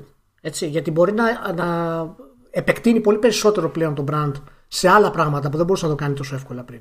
Έπρεπε να περάσει δηλαδή διαδικασίες. Τώρα θα είναι όλα OK, θα παίρνει όλα στα ποσοστά του και θα πάνε όλα καλά. Ε, εντάξει, το, το επόμενο Witcher που θα βγει 19 στο 26 ε, είναι, είμαστε ok. Είμαστε ok. Είμαστε ok. Πάντως είδα μία, θα μιλήσουμε για αυτό μετά, αλλά είδα μία, μία συνέντευξη του Σαπκόφσκι με την ε, τύπησα που γράφει το Witcher, δεν θυμάμαι το όνομά αυτή τη στιγμή. Ε, και... Θυμάμαι ότι είχε ένα, ένα όνομα που δεν, δεν προσφέρεται. Ε, ναι, κάτι, κάτι περίεργο τέλος πάντων. Τρεις λέξεις. Anyway. Και πάλι ο Σαπκόφσκι έδειξε ότι είναι από μια άλλη εποχή. Θα το, πούμε, θα το πούμε λίγο μετά. Ναι, και, και ήταν του Netflix αυτό έτσι. Ένα μικρό βιντεάκι του Netflix, ας πούμε, για την όλη διαδικασία. Πριν πάμε καταλήξουμε στο, στο Witcher, ήθελα να σας πω κάτι. Στο, στο επεισόδιο που κάναμε τα βραβεία είχαμε κάποιε. Συγγνώμη, συγγνώμη, ναι. συγγνώμη. Λοιπόν, η τύπησα που λες που είναι creator του, της oh. τηλεοπτικής εκδοχής ναι. είναι Lauren Smith Histrich Έλα ρε Σίμανο, έλα τώρα σε παρακαλώ Δεν, Δεν είναι όνομα, δεν είναι όνομα αυτό Η θεωρία των ονομάτων μου σημαίνει off Τελείωσε Κοίτα υπάρχει χειρότερο στο cast Υπάρχει Υπάρχει η Μαϊάννα Μπούρινγκ και η το, Μαϊάννα. Και το Μαϊάννα, πώς, πώς λες είναι η Άννα και είναι η δική μου Άννα, Μαϊάννα, έτσι ακριβώς. Έχει κεφαλαίο M, κεφαλαίο A, αλλά είναι μία ναι. λέξη. Πάνε όλα, ό,τι θεωρία και να έχεις, έχει πάει για φούντο. Προχωράμε. Στα βραβεία λοιπόν που κάναμε, αναφέραμε κάποια στιγμή ότι το, το Tropico 6 ήταν υποψήφιο γιατί είχε πολύ καιρό να κάνει μια στροφή η όλη σειρά στρατηγικής. Ε, και ήταν πολύ καλό δείγμα ότι αναγνωρίστηκε τέλος πάντων αυτή η προσπάθεια γιατί μιλάμε και για έξι sequel έτσι, στην πραγματικότητα. Και το τρόπικο πάντα ήταν σχετικά ανισόρροπο σε θέματα πωλήσεων και παρουσία στην αγορά. Ε, Ένας φίλος στο, στο Facebook, ο Θοδωρής Κακαλέλης, αν λέω σωστά το όνομά του, δεν μπορώ να το βρω. Ναι, ναι, σωστά το λες.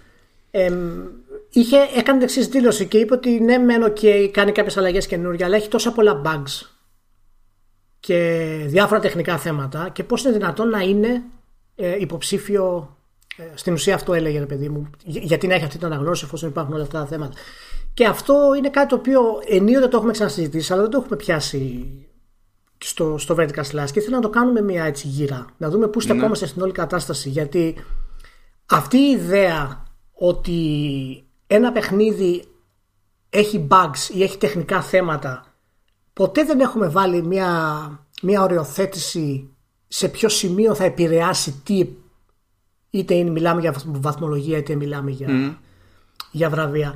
Και όταν βγει ένα παιχνίδι σαν το Assassin's Creed και θέλει 8 patch για να τρέξει αλλά παράλληλα του βάζουν 8 και όταν βγει ένα παιχνίδι σαν το Τρόπικο που ναι μεν έχει πολλά τεχνικά προβλήματα και αναγνωρίζεται ως ένα από τα υποψήφια ας πούμε, για τα καλύτερα παιχνίδια στρατηγικής αυτή η συνέχεια έχεις φτάσει σε κάποιο σημείο ότι υπάρχει κάποια λύση ή κάποια προσέγγιση ας πούμε στην όλη κατάσταση; Γιατί ο φίλος έχει δίκιο σε αυτό που λέει. Και εμείς στο Vertical Slice, όταν το είπαμε για τα βραβεία, θίξαμε αυτό το κομμάτι περισσότερο και όχι το τεχνικά προβλήματα του κομματιου Το ξεπεράσαμε γιατί τέλος πάντων έφτασε στο σημείο που έφτασε, έγινε υποψήφιο, αλλά το ότι το προσπεράσαμε δεν σημαίνει ότι πρέπει να το θίξουμε. Καλά, κοίτα, η συζήτηση αυτή μπλέκει με, το, με την άλλη της εκδοχή που απλά πηγαίνει στην άλλη μεριά, στο άλλο άκρο. Ε, που σκάει οποιοδήποτε, δηλαδή κλασικό. Δηλαδή δεν καταλαβαίνω που, γιατί το έβαλες 10. Θες να πεις ότι είναι τέλειο, ότι δεν έχει ούτε ένα ψεγάδι; Και λες, δεν είναι αυτό το point, δεν είναι αυτό το point. ξεκόλα λίγο, ξεκόλα λίγο. Ε, κοίτα, νομίζω ότι υπάρχουν προβλήματα και προβλήματα, bugs και bugs. Ε, ε, είμαι της θεωρίας ότι κάποια πρέπει να τα χρεώνεις, ειδικά όταν μιλάμε για αποτυχίες στα, στα αυτά που θα πρέπει να είναι αυτονόητα. Δεν λέμε τώρα να είναι ένα κουεστάκι στη μέση του πουθενά και να έχει ένα θέμα, ξέρω εγώ. Δεν λέμε για ένα visual glitch εδώ και εκεί. Δεν λέμε να, παίξει, να, να πέσει κάπου λίγο το frame rate και τέτοια πράγματα. Αλλά αν έχεις ένα παιχνίδι που σε κάθε μάχη, ξέρω εγώ, ε, δεν είναι ok το frame rate και είναι σαν glorified slideshow είναι άλλο το επίπεδο γιατί ας πούμε συγχωρούμε ας πούμε παιχνίδια το Skyrim για, γιατί ποιο, εκεί ποιος, ποιος συγχωρεί παιχνίδια; Για το, σαν το Skyrim το ποιος συγχωρεί την Bethesda; Δεν καταλαβαίνω το, το κοινό γενικά γιατί λέμε και γιατί μάλιστα... δεν χρησιμοποιείς πρώτο πληθυντικό δεν κατάλαβα και μάλιστα ήταν πολύ ενδιαφέρον γιατί υπήρξαν πολλά παράπονα ε, προφανώς είναι ανεκδοτολογικό αυτό που λέω αλλά για το Witcher 3, επειδή είχε πολλά bugs στην αρχή, ναι. κάποιους, κάποιους τους, ε, τους δημιούργησε προβλήματα φοβερά. Χάσαμε μέχρι και saves. Εγώ παραδείγματος χάρη είμαι τυχερός και δεν είχα σχεδόν κανένα ξεκινώντας. Γιατί η πρώτη version που το έπαιξα ήταν στο PlayStation 4. Και μου κάνει εντύπωση πώς ξεπερνάμε ορισμένα παιχνίδια ολοκληρωτικά. Το Deus Ex παραδείγματος χάρη, από τα κορυφαία παιχνίδια των εποχών θεωρείται. Ήταν ένα απίστευτο bugfest όταν έχει κυκλοφορήσει. Μιλάμε για το πρώτο και... τώρα, έτσι. Ναι, ναι, για το πρώτο. Καλά είναι τώρα και εποχές, όπως αντιλαμβάνει σε κάθε περίπτωση. Ναι, ναι, ναι. Και συμβαίνει πάρα πολύ ε, συχνά και το βλέπουμε και σε παιχνίδια όπως είναι, ας πούμε, τα Total War, π.χ. Πάντα λέμε, θα διαβάσεις, ξέρω εγώ, ναι, ε, ο τεχνικός τομέας είναι καλός, αλλά δυστυχώς έχει πάρα πολλά bugs. 8. Π.χ. Και το τρόπικο παραδείγματος χάρη είναι πιο εύκολο να το πεις σαν του φάλω 6 επειδή έχει τεχνικά προβλήματα. Καλά, τρόπικο όχι... όπως έγραψα εκεί πέρα στη ζήτηση στο Facebook δεν το έχω αγγίξει. Οπότε όταν μου λέει κάποιος μπλα ναι. μπλα bug στο τρόπικο δεν έχω ιδέα σε τι ναι, ναι αναφέρεται. Ναι, όχι, σου λέω σαν γενικά σαν προσέγγιση ότι mm. το brand παίζει πολύ μεγαλύτερο ρόλο στο πώς θα πλησιάσουμε ένα παιχνίδι, να το συγχωρέσουμε από όσο θα έπρεπε.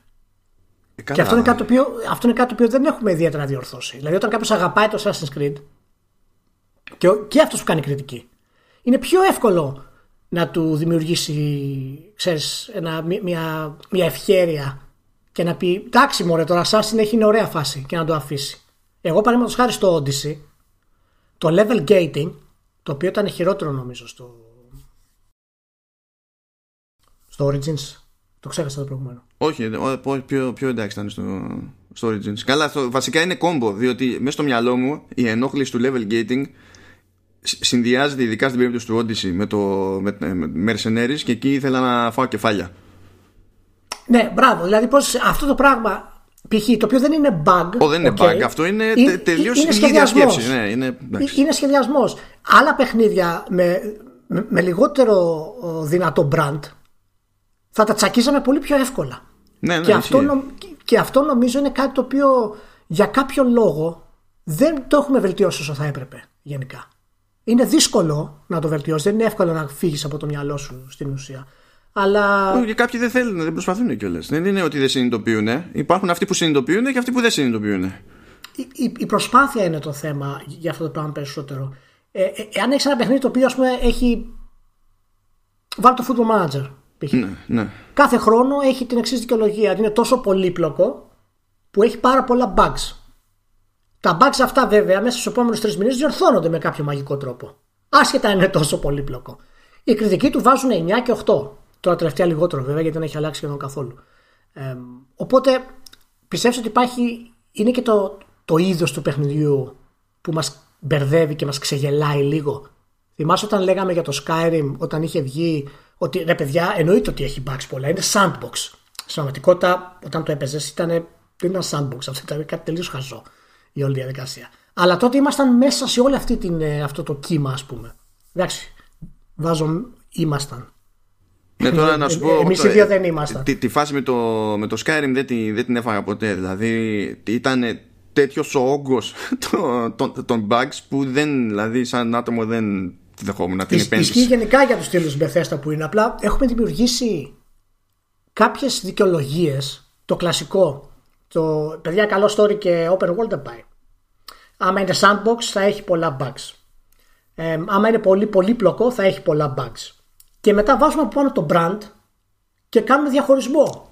Και λέμε, ε, το football manager είναι καλό γιατί είναι football manager, δεν πειράζει περίπτωση από πολλά bugs, αλλά άμα βγει ένα άλλο manager, θυμάσαι την τελευταία προσπάθεια που είχε κάνει η Eidos, η καημένη, προσπάθησε να ξαναβγάλει το championship manager mm. για τη νέα γενιά πριν κάποια χρόνια και είχε βγάλει τον πρώτο τίτλο, ο οποίος φυσικά ήταν, δεν υπήρχε, ήταν αδιανόητα bugs. Τι θάψανε. Την ίδια ώρα το Foot Manager είχε εξίσου bugs, αλλά εντάξει μπορεί, το προσπαθνάγαμε. Καλά, τώρα το Foot Manager δεν νομίζω ότι είναι και ιδανικό παράδειγμα για αυτό που προσπαθείς να μεταφέρεις. Από την άποψη ότι όταν είσαι ουσιαστικά μια κατηγορία μόνος σου. Και, οπότε είναι δύσκολο ακόμη και να βρεθεί μέτρο σύγκριση που να μην είναι θεωρητικό. Ναι, ναι, όχι, μα, μα πάρ το και από οποιοδήποτε άλλο. Είναι, ναι, ναι, μα, γι' αυτό λέω, επειδή είναι γενικότερο το point που κάνεις, ε, με το Football Manager νομίζω ότι πάμε γυρεύοντας και για άλλο θέμα. Γι' αυτό θέλω να πω. Είναι λίγο πιο ναι, ναι ειδική περίπτωση. η, η, διαδικασία του, του reviewer και του κοινού γιατί είναι και το κοινό που δημιουργεί αυτό το θέμα σε αυτό το πράγμα. Και πολλές φορές θα το δεις και στο facebook και σε διάφορα σχόλια και τα λοιπά ότι επειδή προφανώς το brand ας πούμε το αγαπάμε δεν ξέρω τι ο καθένας το δικό του ξεχωριστό είναι πιο εύκολο να τους συγχωρήσεις πράγματα Εντάξει, αυτό λέγεται φανπουισμό. Τι να γίνει τώρα, εντάξει. Και... Ναι, αλλά συμβαίνει παντού ρε Ναι, συμβαίνει δηλαδή, παντού. Άμα βάλεις ξεχωριστά τα παιχνίδια δηλαδή και τα μεγάλα παιχνίδια τα οποία είχαν bugs, ακόμα και το Red Dead Redemption, ας πούμε, το ένα, το οποίο μέχρι να σκάσουν τα δύο πρώτα πάτς είχε τις άμαξες στον αέρα, ήταν πολύ. Κανένας δεν είχε δώσει σημασία. Λες και είναι τύφλα όλοι. Επειδή ακριβώς είχε άλλα κομμάτια ποιοτικά βέβαια, τα οποία ήταν καλά, και, αλλά επειδή ήταν και το brand τόσο δυνατό. Μα να, να, σου πω τώρα, να σου πω, περίπτωση που μου έχει τύχει έτσι, που είναι με, με reviewer.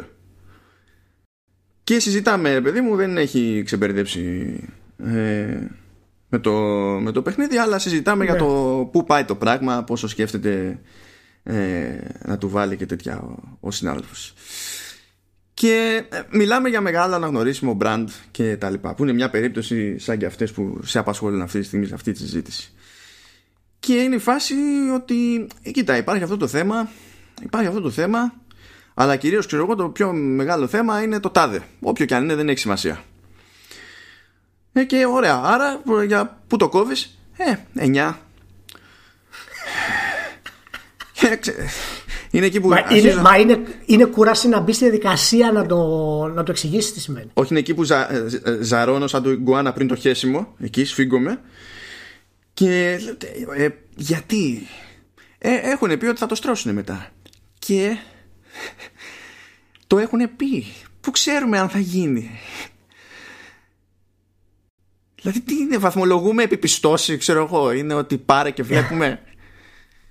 Δεν, ξέρω αν υπάρχει πάντως λύση στο πώς να προσεγγίσουμε αυτό το πράγμα. Ειδικά με τα, με τα διάφορα patches που χρειάζονται και σε αυτό φταίνουν εταιρείες πάρα πολύ. Ναι, αυτό, είναι, δηλαδή... αυτό ξεκάθαρα είναι ζήτημα των, των ναι. εταιρεών, διότι δεν γίνεται να ασχολούμαστε με ένα προϊόν 20 φορές για κάθε ξεχωριστό patch που βγάζουν, επειδή δεν την παλεύανε από την αρχή να το βγάλουν σε πιο εντάξει κατάσταση. Θα μπορούσαν οι gamers, παραδείγματος χάρη, να κάνουν φραγή στα pre-orders. Μιας εταιρείας η οποία τους τους έχει κάψει ξανά και ξανά Α πάρουμε την Bethesda παραδείγματος χάρη. Mm. Θα πρέπει να κάνουν φραγή στα pre-orders. Αυτό θα είναι κάτι να μην κάνουν pre-orders. Με το που σκάσει το επόμενο Skyrim και πει είναι διαθέσιμο για pre-order, θα γίνει κόλαση. Άμα δεν γίνει κόλαση όμως, γιατί έχεις μάθει από τα προηγούμενα και περιμένεις να δεις αν όντως θα διορθωθεί η Bethesda, ίσως αυτό επηρεάσει λίγο την εταιρεία. Αλλά οι gamers δεν μπορούν να το κάνουμε αυτό, ρε γαμότο. Δες τώρα, ανακοίνωσε το, το sci-fi που έχω ξεχάσει και πώς λέγεται. Ε, Star, η... Star something, Star Lord. Τέλος πάντων αυτό. Ε, το ανακοινώνει και λέει ότι το επόμενό μας θα είναι αυτό και μετά από αυτό θα είναι το The Elder Scrolls 6. Ναι, ναι, ναι.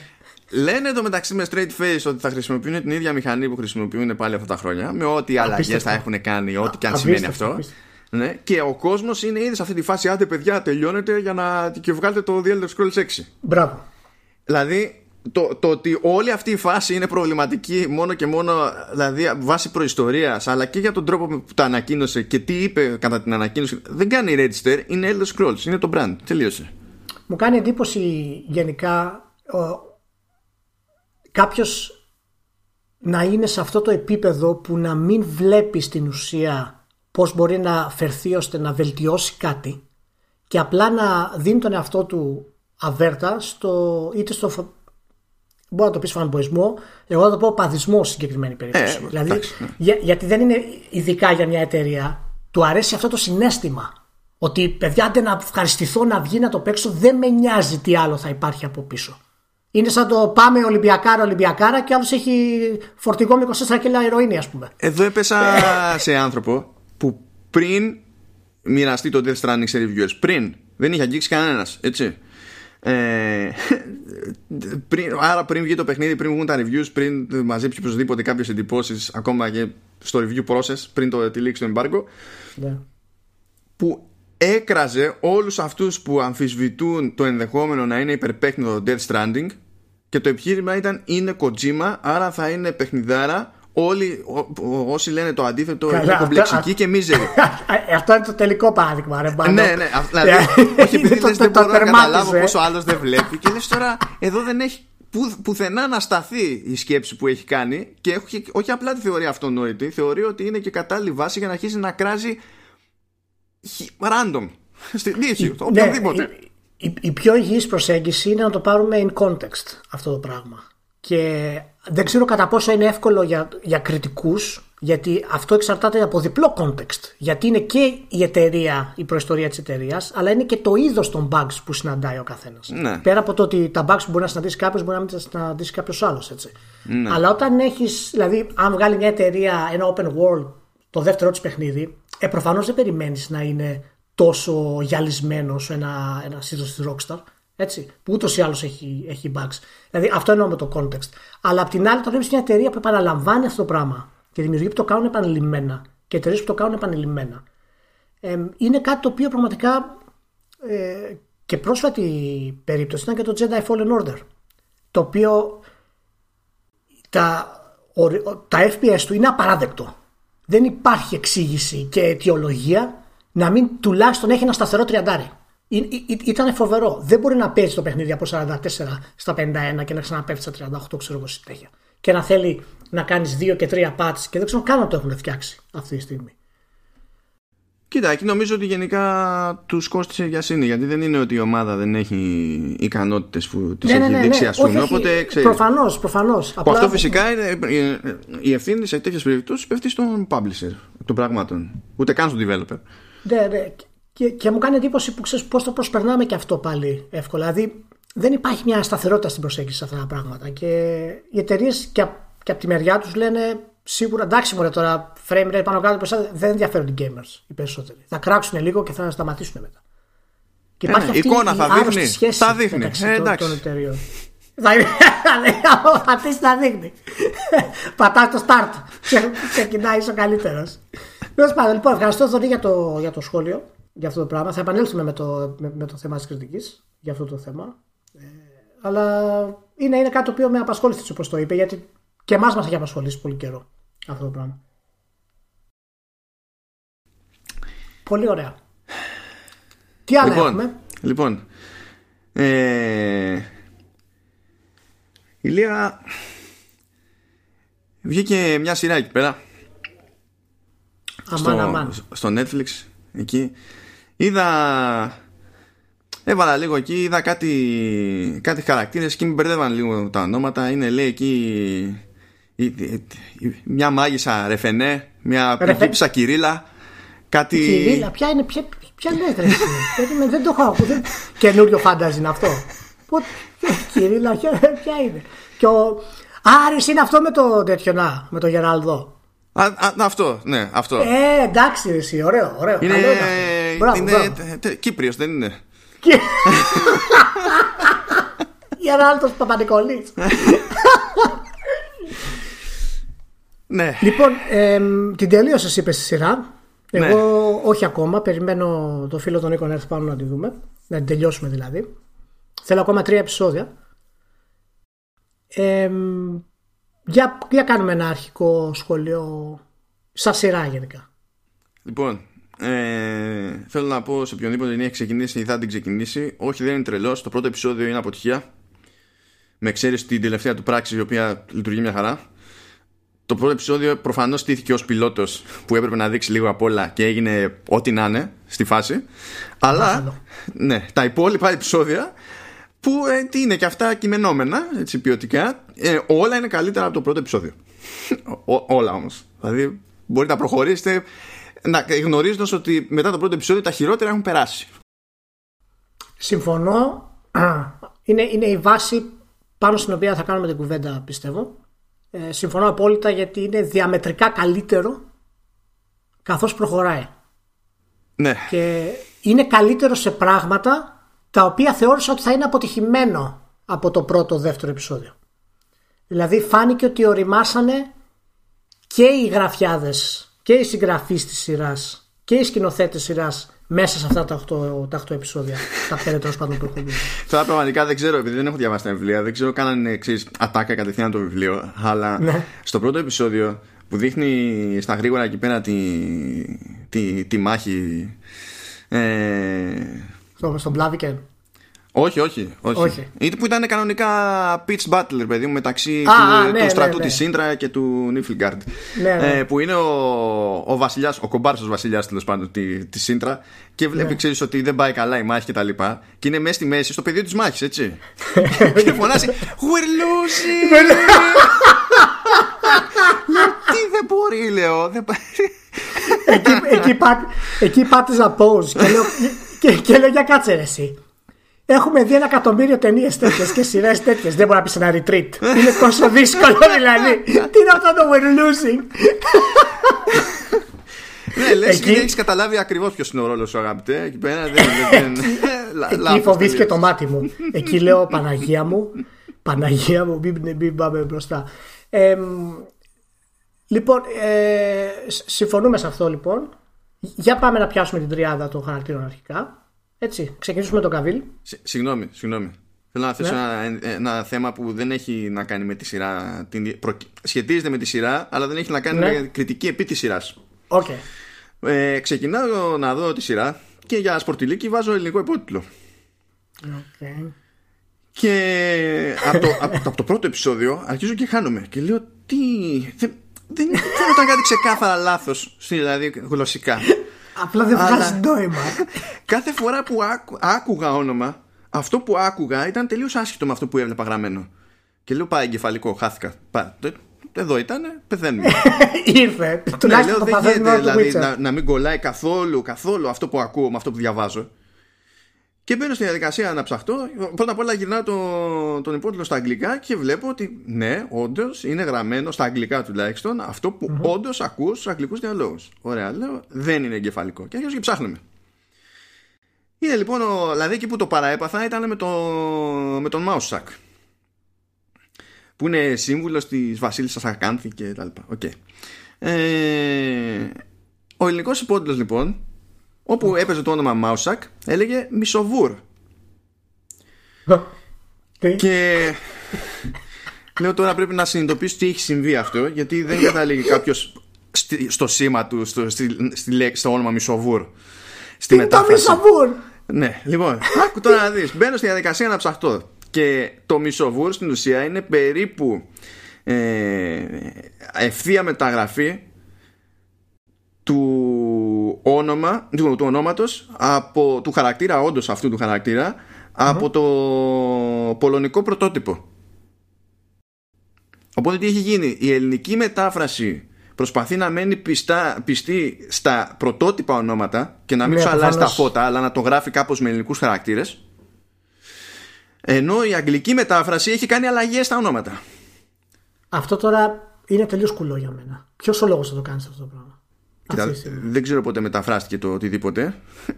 Ε, ε, εννοώ, πώς να σου πω, αν, υπο, αν θεωρήσει κάποιος εδώ. Ότι... Μα δεν μπορεί να μεταφράστηκε στα, από τα πολωνικά. Δηλαδή είναι, είναι κουλό. όχι, μπορεί να μεταφράστηκε από τα πολωνικά. Γιατί; Δεν υπάρχει, δεν είναι στα πολωνικά.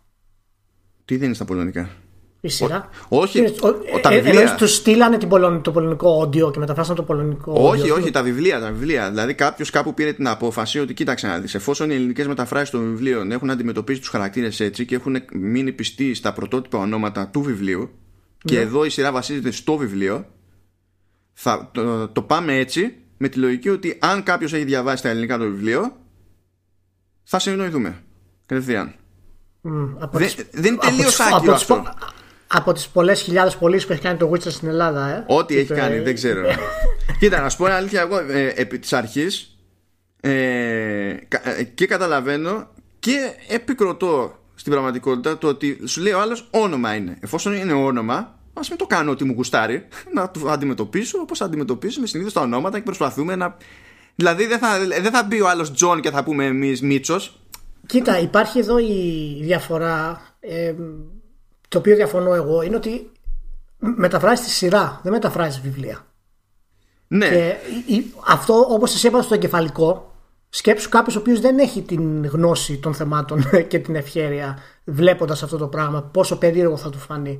Καταλαβαίνω τι λες και νομίζω ότι ναι, ε, επί της αρχής για να είσαι πιστός στην, στην τέχνη του θέματος, ας πούμε, ε, και ίσως σου λύνει και μερικά θέματα. Γιατί το Μάουσακ, πώς να το μεταφράσει από τα αγγλικά στα, στα ελληνικά το καταλαβαίνω αυτό. Απ' την άλλη δημιουργεί ένα πρόβλημα γενικά γιατί βάζει στην ουσία κάτι ενδιάμεσο εκεί που δεν χρειάζεται. Και επειδή ούτως ή άλλως είναι, είναι πρόβλημα και τα ονόματα γενικά στο Witcher και, και η αγγλική μετάφραση έχουν θέματα για αυτό το πράγμα.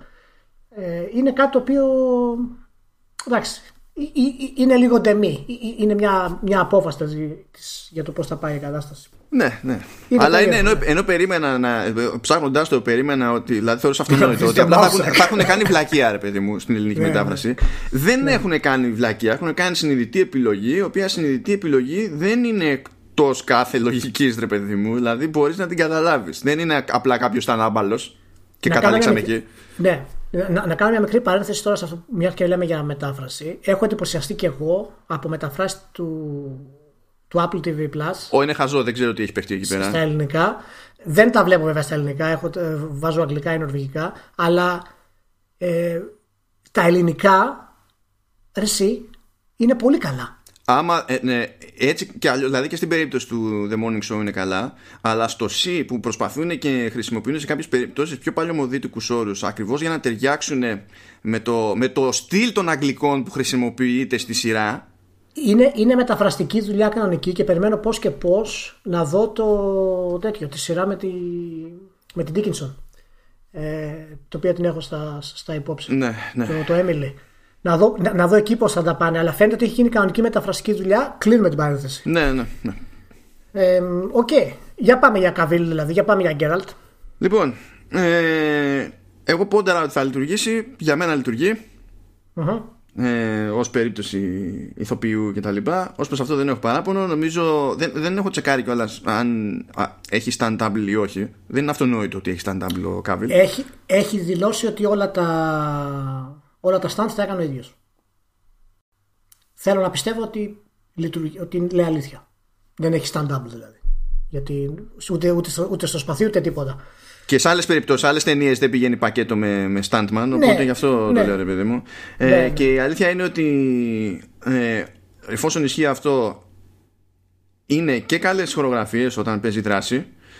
Και απόδειξη γι' αυτό είναι το, το στυλ της σκηνοθεσίας και του μονταρίσματος στις χορογραφίες αυτές. Γιατί δεν σε πείζουν στα cuts για να μην πάρεις χαμπάρι ότι είναι γιούχου όλο, όλο το sequence. Είναι γυρισμένο με τρόπο τέτοιο ώστε να βλέπεις τις κινήσεις στην ολότητά τους, τις μανούβρες στην ολότητά τους τις περισσότερες φορές. Και αυτά το έχουν κάνει καλύτερα από ό,τι περίμενα να τα κάνουν.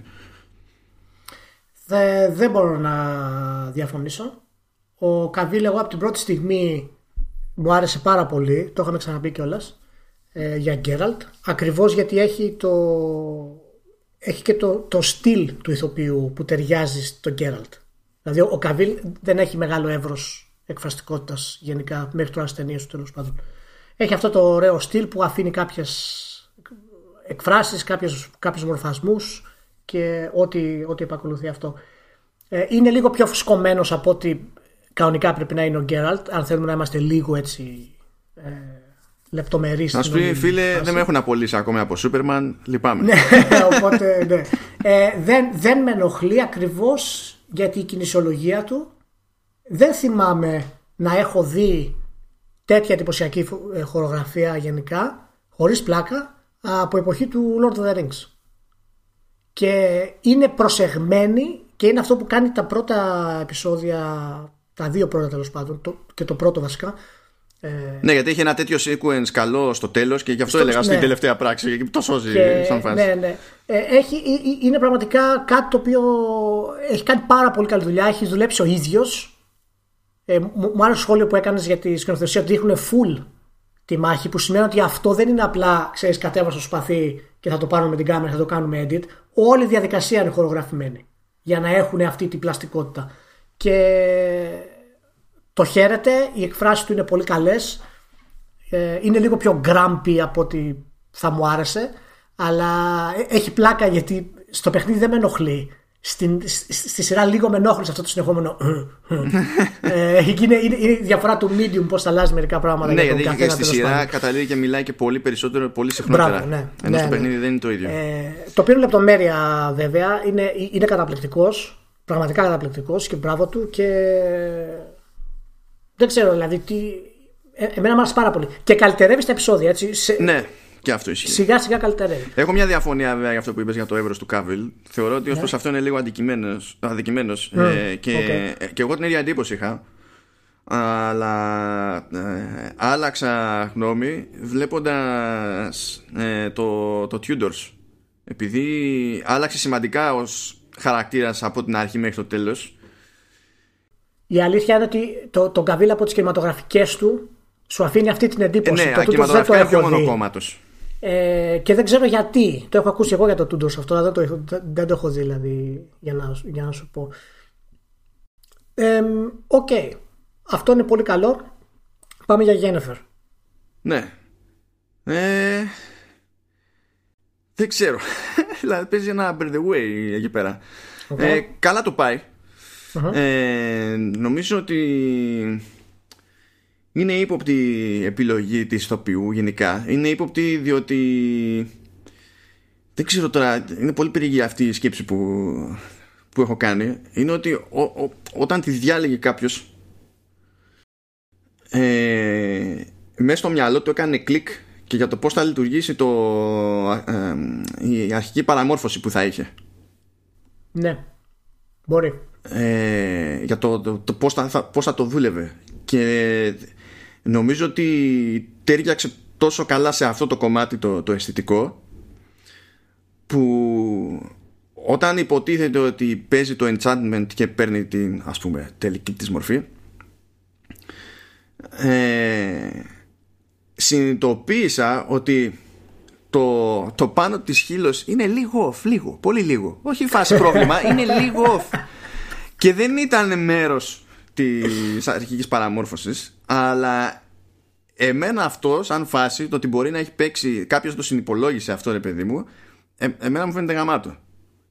Και ε, αυτό το που μου φαίνεται ναι. λίγο off εκείνη τη στιγμή είναι για μένα ένα συνεχές, μια, μια συνεχής υπενθύμηση της πρώτερης κατάστασης του χαρακτήρα που παίζει άσχετα με όλο το, το υπόλοιπο και για κάποιο λόγο σκαλώσει ρε παιδί μου με μια τέτοια λεπτομέρεια. Χωρίς να θέλω να υποβιβάσω το, το Geralt, πιστεύω ότι η Γένεφερ εξελισσόμενη στη σειρά με αποκορύφωμα το τρίτο επεισόδιο βέβαια, όπου εκεί είναι και πραγματικά το πρώτο επεισόδιο που κάνει μπαμ ότι η σειρά βρίσκει τον δρόμο της, ε, κατά τη γνώμη μου, είναι καταπληκτική. Ήταν το ο μοναδικός χαρακτήρας και, και οι τρεις, αλλά οι τρεις τώρα θα την πούμε μετά, είναι, είναι ο μοναδικός χαρακτήρας που είχα φόβο ακριβώς επειδή είναι τόσο πολύπλοκος χαρακτήρας. Και όταν είχα δει ότι η Καρλώτα θα την παίξει, ας πούμε, τη, τη Γένεφερ και είδα την ηλικία της, έπαθα σοκ. Γιατί η Γένεφερ ε, και στα βιβλία και στα παιχνίδια, φυσικά είναι μια μάγισσα που έχει ζήσει 100 χρόνια, ας πούμε. Ε, και αν, αν βγάλουμε έξω την ασύλληπτη ομορφιά της στα παιχνίδια, ε, και επίση ότι εντάξει δεν μπορούν να συγκριθούν. Α πούμε και ο Γκέραλτ των παιχνιδιών είναι κατά κάποιο τρόπο πιο ωραίος από τον Καβίλ, ας το πούμε έτσι. Είναι πολύ πιο συμμετρικός. Ε, έλεγα παιδιά δεν πρόκειται να πάει πολύ καλά η, η Γένεφερ. Είχα ένα θέμα, είναι πολύ μικρή, δεν θα βγάλει τη βαρύτητα, το beaching που βγάζει η Γένεφερ. Ναι, γενικά με διόρθωσε. Καλύτερα δεν γινόταν. Έχω κάνει αυτή τη σκέψη, ειδικά για την ηλικία, ρε παιδί μου, και για το πώς θα κάτσει, περισσότερο για την κοπέλτσα που κάνει την κύριε. Ναι, το, το θέμα με τη Σύρη είναι ότι. Ναι, κύριε, Ακρι... φαντάσου. Είπα, ε, Κυρίλα, ξεκίνησα, Με, ξεκίνησα με την τρολιά και μου είχε μείνει στο, στο μυαλό. Σύρη, ναι. Ε, η, η, η Γένεφ είναι καταπληκτική για μένα. Ε, με έχει κερδίσει απίστευτα και η μεταμόρφωσή της τη θεωρώ πετυχημένη. Είναι όντως πανέμορφη, αλλά δεν είναι ασύλληπτα όμορφη. Το οποίο ίσως λειτουργεί καλύτερα σε τηλεοπτική σειρά από ότι σε παιχνίδι. Και πάλι. Γιατί σε τηλεοπτική σειρά θες ο άλλος να δείχνει να είναι λίγο human στις εκφράσεις του και στο στυλ του γενικότερα. Καλά, ναι, βέβαια με το concept βέβαια ότι ξέρεις, κάθε mage σε αυτή την περίπτωση κάνει το enchantment. Ναι, ναι, ούτως ή άλλως ναι, δικαιολογείται. Δηλαδή είναι πιο τρόπο, ναι. λογικό ναι. να είναι υπερβολικό το αποτέλεσμα από το ε, να μην είναι, αλλά ναι. δεν χάσει Απλά ξέρεις, ε, ε, εκεί δεν μπορείς να κάνεις κάτι πάρα πολύ φοβερά όμορφο γενικά να το έχεις, θα ξεχωρίζει. Θα είναι από τους υπόλοιπους χαρακτήρες. Πρέπει να έχει κάτι έτσι down to earth και έχει μια γήινη ομορφιά η ναι, αυτό ισχύει, ναι. που, που δεν την έχουν στα παιχνίδια. Ε, βέβαια, ξαναλέμε ότι ε, η σειρά πηγαίνει στα βιβλία και δεν ακολουθεί τις ε, επιλογές που έκανε η CD Projekt στα παιχνίδια. Έτσι, και αυτό αφορά και την τρεις. Που και, ε, και η CD Projekt έκανε επιλογές που δεν. και στο αισθητικό ακόμη που δεν ναι, ήταν στο ναι, βιβλίο έτσι, ρε παιδί μου. Οπότε, έτσι. Μια μικρή λεπτομέρεια παραδείγματος χάρη είναι ο Dandelion, ο οποίος στη σειρά και στα βιβλία είναι ο Γιάσκερ φυσικά. Ενώ στα παιχνίδια με το ονομάστηκε σε Dandelion γιατί ήταν πιο κάτσι ε, το όνομά του, τουλάχιστον θεώρησε η CD Projekt. Ε, λοιπόν, Θεούλης. Είναι, ναι, είναι, είναι φοβερή η Γενεφέρ και όσο ανεβαίνει η σειρά και σκάει αυτή η χημεία με το Γκαβίλ, εκεί έπαθα σοκ γιατί λειτουργεί, λειτουργήσε άψογα. Σαν να ήταν ερωτευμένη είναι πραγματικά και βγάζει όλη την, ε, όλο το beaching αυτό που βγάζει, την αγριάδα, το, το έχει αυτό μέσα της η ηθοποιός και, και φαίνεται. Μου αρέσει πάρα πολύ η Γενέφερ. Ε, πάντως έχω να πω ότι στο, στη σκηνή του, του, του legit του, του φιλιού που έπεσε ναι. ε, πρέπει να παίζει και το πιο ενδιαφέρον κομμάτι σε όλο το soundtrack. Πραγματικά. Το οποίο δεν έχω βρει ποιο κομμάτι είναι ακόμα, αλλά θα το ναι. εντοπίσω. Ε, πάμε στη Siri. Πάμε στη Siri. Πάμε στη Siri. Δύο, ε, έχουμε δύο στα δύο μέχρι αυτή τη στιγμή. Ναι. Πάμε στη Siri. Για πες μου. Ε, δεν έχω παράπονο από τη Siri. Δηλαδή, έτσι κι αλλιώς αυτό που έχει να παίξει είναι πιο παιδικό, πιο τέλος πάντων ακατέργαστο και τέτοια. Ε, αλλά το φοβόμουν περισσότερο, ρε παιδί μου. Ξέρεις ότι μπορεί να καταλήξει να είναι πιο κάμπι, πιο kitsch. Ακριβώς ναι. επειδή είναι μικρή και δεν είναι ότι έχει. Και, δηλαδή, πόση εμπειρία να έχει στην, δεν είναι, στην υποκριτική. Ε, βασικά, όταν γύριζε τη σειρά έγινε 18. Σκέψου. Ναι, ε, εντάξει. Δηλαδή, τι να, αυτό. Ε, αλλά από τι, τι μου θύμισε τώρα. Λοιπόν, ε, εκεί που παίζει η φάση με, το, με τη σφαγή στο, στο χωριό που φυσικά ξέχασα το όνομα ε, Ναι, ναι, ναι. Ε, που υποτίθεται ότι σκάει ένα κοριτσάκι και τον τραβάει και προς τον, ε, προς τον Mage.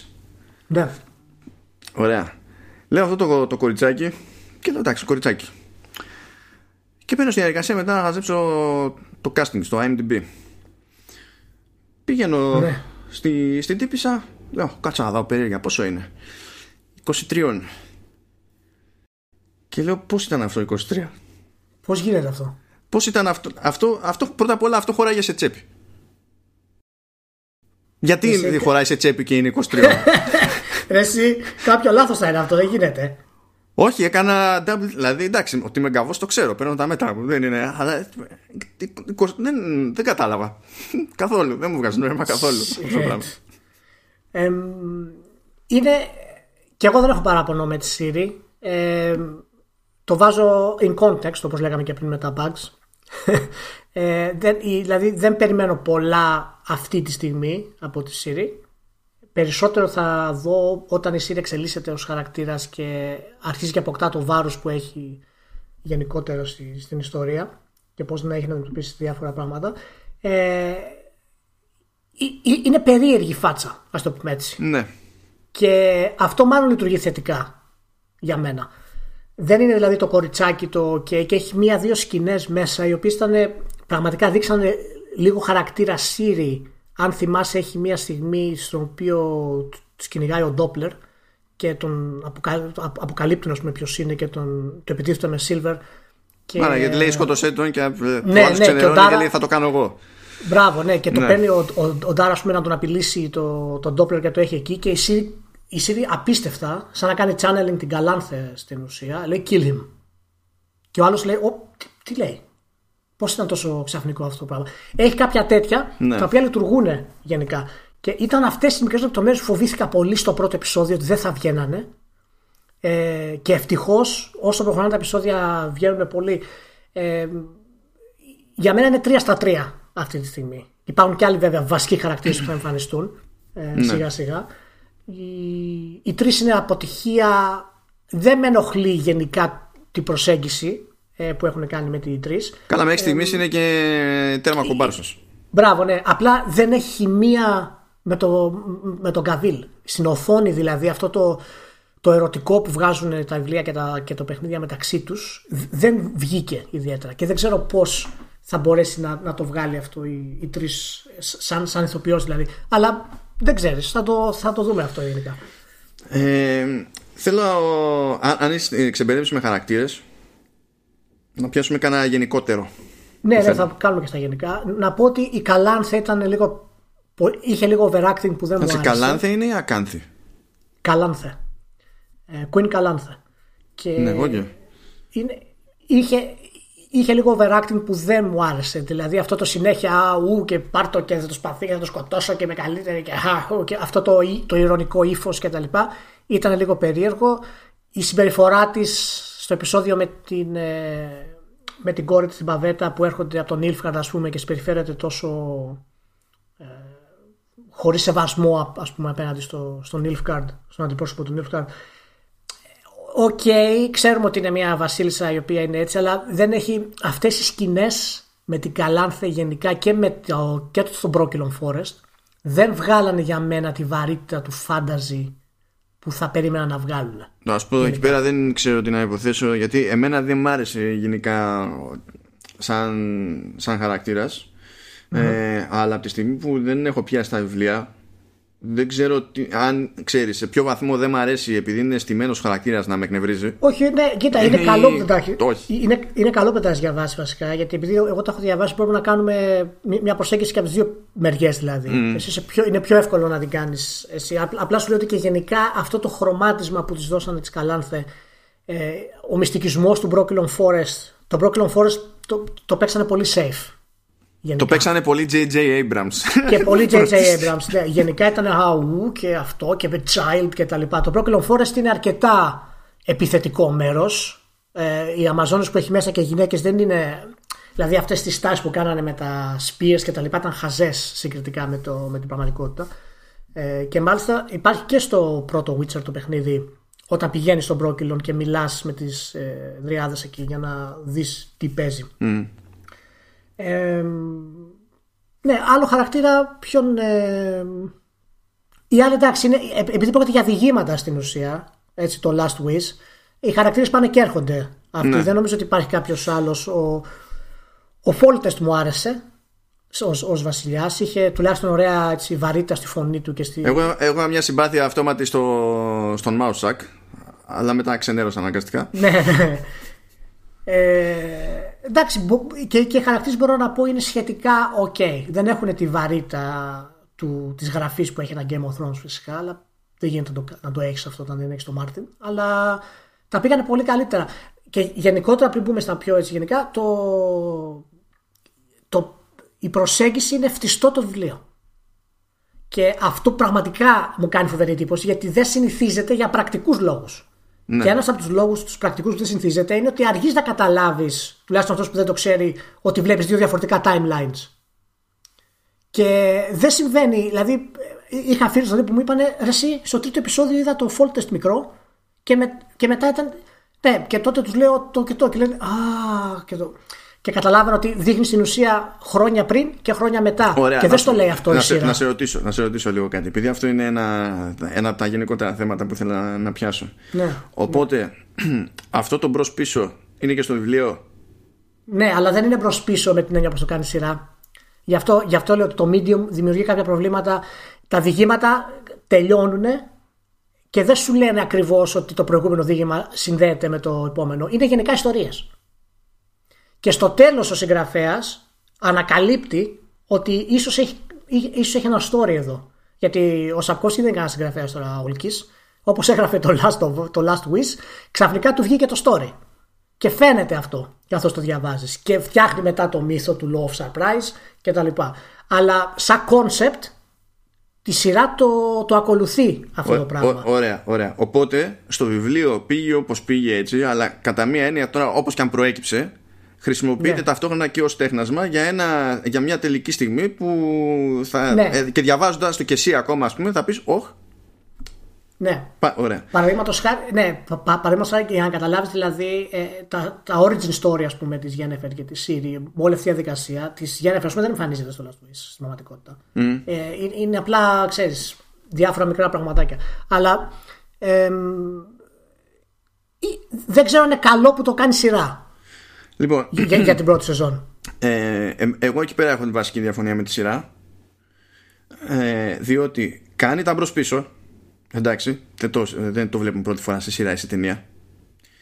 Αλλά δεν έχει ούτε μισό visual cue. Ναι. Δεν είναι καλά στημένο για να σε παρασύρει. Και δεν ξέρουμε τώρα εάν το αυτό το κάνει επίτηδες γιατί θέλουν να το παίξουν ότι είμαστε, κάνουμε κάτι μοντέρνο και όποιος γουστάρει το πιάνει. Ή ότι πραγματικά δεν λειτουργεί αυτό στο medium τηλεόραση. Στο τελείωμα της σεζόν. Έτσι όπως το κάνουν. Δεν υπάρχει στιγμή σαν αυτή που μου λες για το τέλος του βιβλίου. Ότι ξέρεις, ξαφνικά κάνει ένα snap και ναι. ε, καταλαβαίνεις ακριβώς γιατί σε έπαιξε έτσι με τη δομή. Ε, αλλά από τη στιγμή που έτσι κι αλλιώς φροντίζει να πάρεις χαμπάρι μια ώρα αρχίτερα ότι έχεις να κάνεις με διαφορετικά σημεία στο, στο timeline και ότι κάνεις μπρος πίσω. Διότι εντάξει, δηλαδή πια κάποια σημάδια τα παίρνεις χαμπάρι. Okay αλλά ε, τυχαίνει παράλληλα αυτές τις μέρες να βλέπω και άλλη σειρά που έχει μπρος πίσω στο χρόνο και έχουν φροντίσει τουλάχιστον στη, στη φωτογραφία να υπάρχει συγκεκριμένη διαφοροποίηση ώστε να αντιλαμβάνεσαι ότι όλα τα πλάνα που χρωματικά ξεφεύγουν προς τα εκεί είναι από το τάδε έτος και όλα τα πλάνα που ξεφεύγουν προς την άλλη μπάντα είναι από το άλλο έτος. Και έτσι μπορείς παρακολουθώντας να φτιάχνεις με στο μυαλό σου λίγο μια, μια σειρά στα πράγματα τίνω να θεωρήσω ότι αυτό απλά τους ξέφυγε στο, στο storytelling, γενικά στην αφήγηση. Γιατί τους έχουν ξεφύγει και άλλα πράγματα. Ε, και μετά τώρα δεν μπορεί να δώσει στο Netflix χρήματα να κάνεις reshoot, ας πούμε, στο, στην πρώτη σεζόν του Witcher, δεν υπάρχει περίπτωση. Οπότε νομίζω ότι αυτό είναι ένα από τα πράγματα που τους ξέφυγε γενικά στο στήσιμο. Ε, γιατί παραδείγματος χάρη τα δύο πρώτα επεισόδια έχουν επίσης πρόβλημα ρυθμού. Δηλαδή υπάρχει τόσο πολύ exposition και τόσο ναι, πολύ storytelling. Ξέρω τι εννοείς. Μπλα μπλα μπλα. Και lesser evil, και lesser evil, και middle evil. Και bla, bla, bla. Δηλαδή το καταλάβαμε. Μία φορά είναι αρκετό. Δεν έχει δηλαδή αυτή τη βαρύτητα της σκηνής που είχε τα πρώτα δύο επεισόδια του Game of Thrones.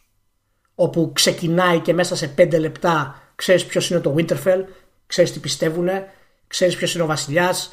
Δεν έχει αυτό το πράγμα, αυτή τη βαρύτητα ας πούμε, της σκηνοθεσίας, γιατί φαίνεται ότι είναι αυτό το pilot που λες ότι είχε ούτως ή άλλως και ήταν και λίγο το, το πηγαίνω στα τυφλά πάνω κάτω.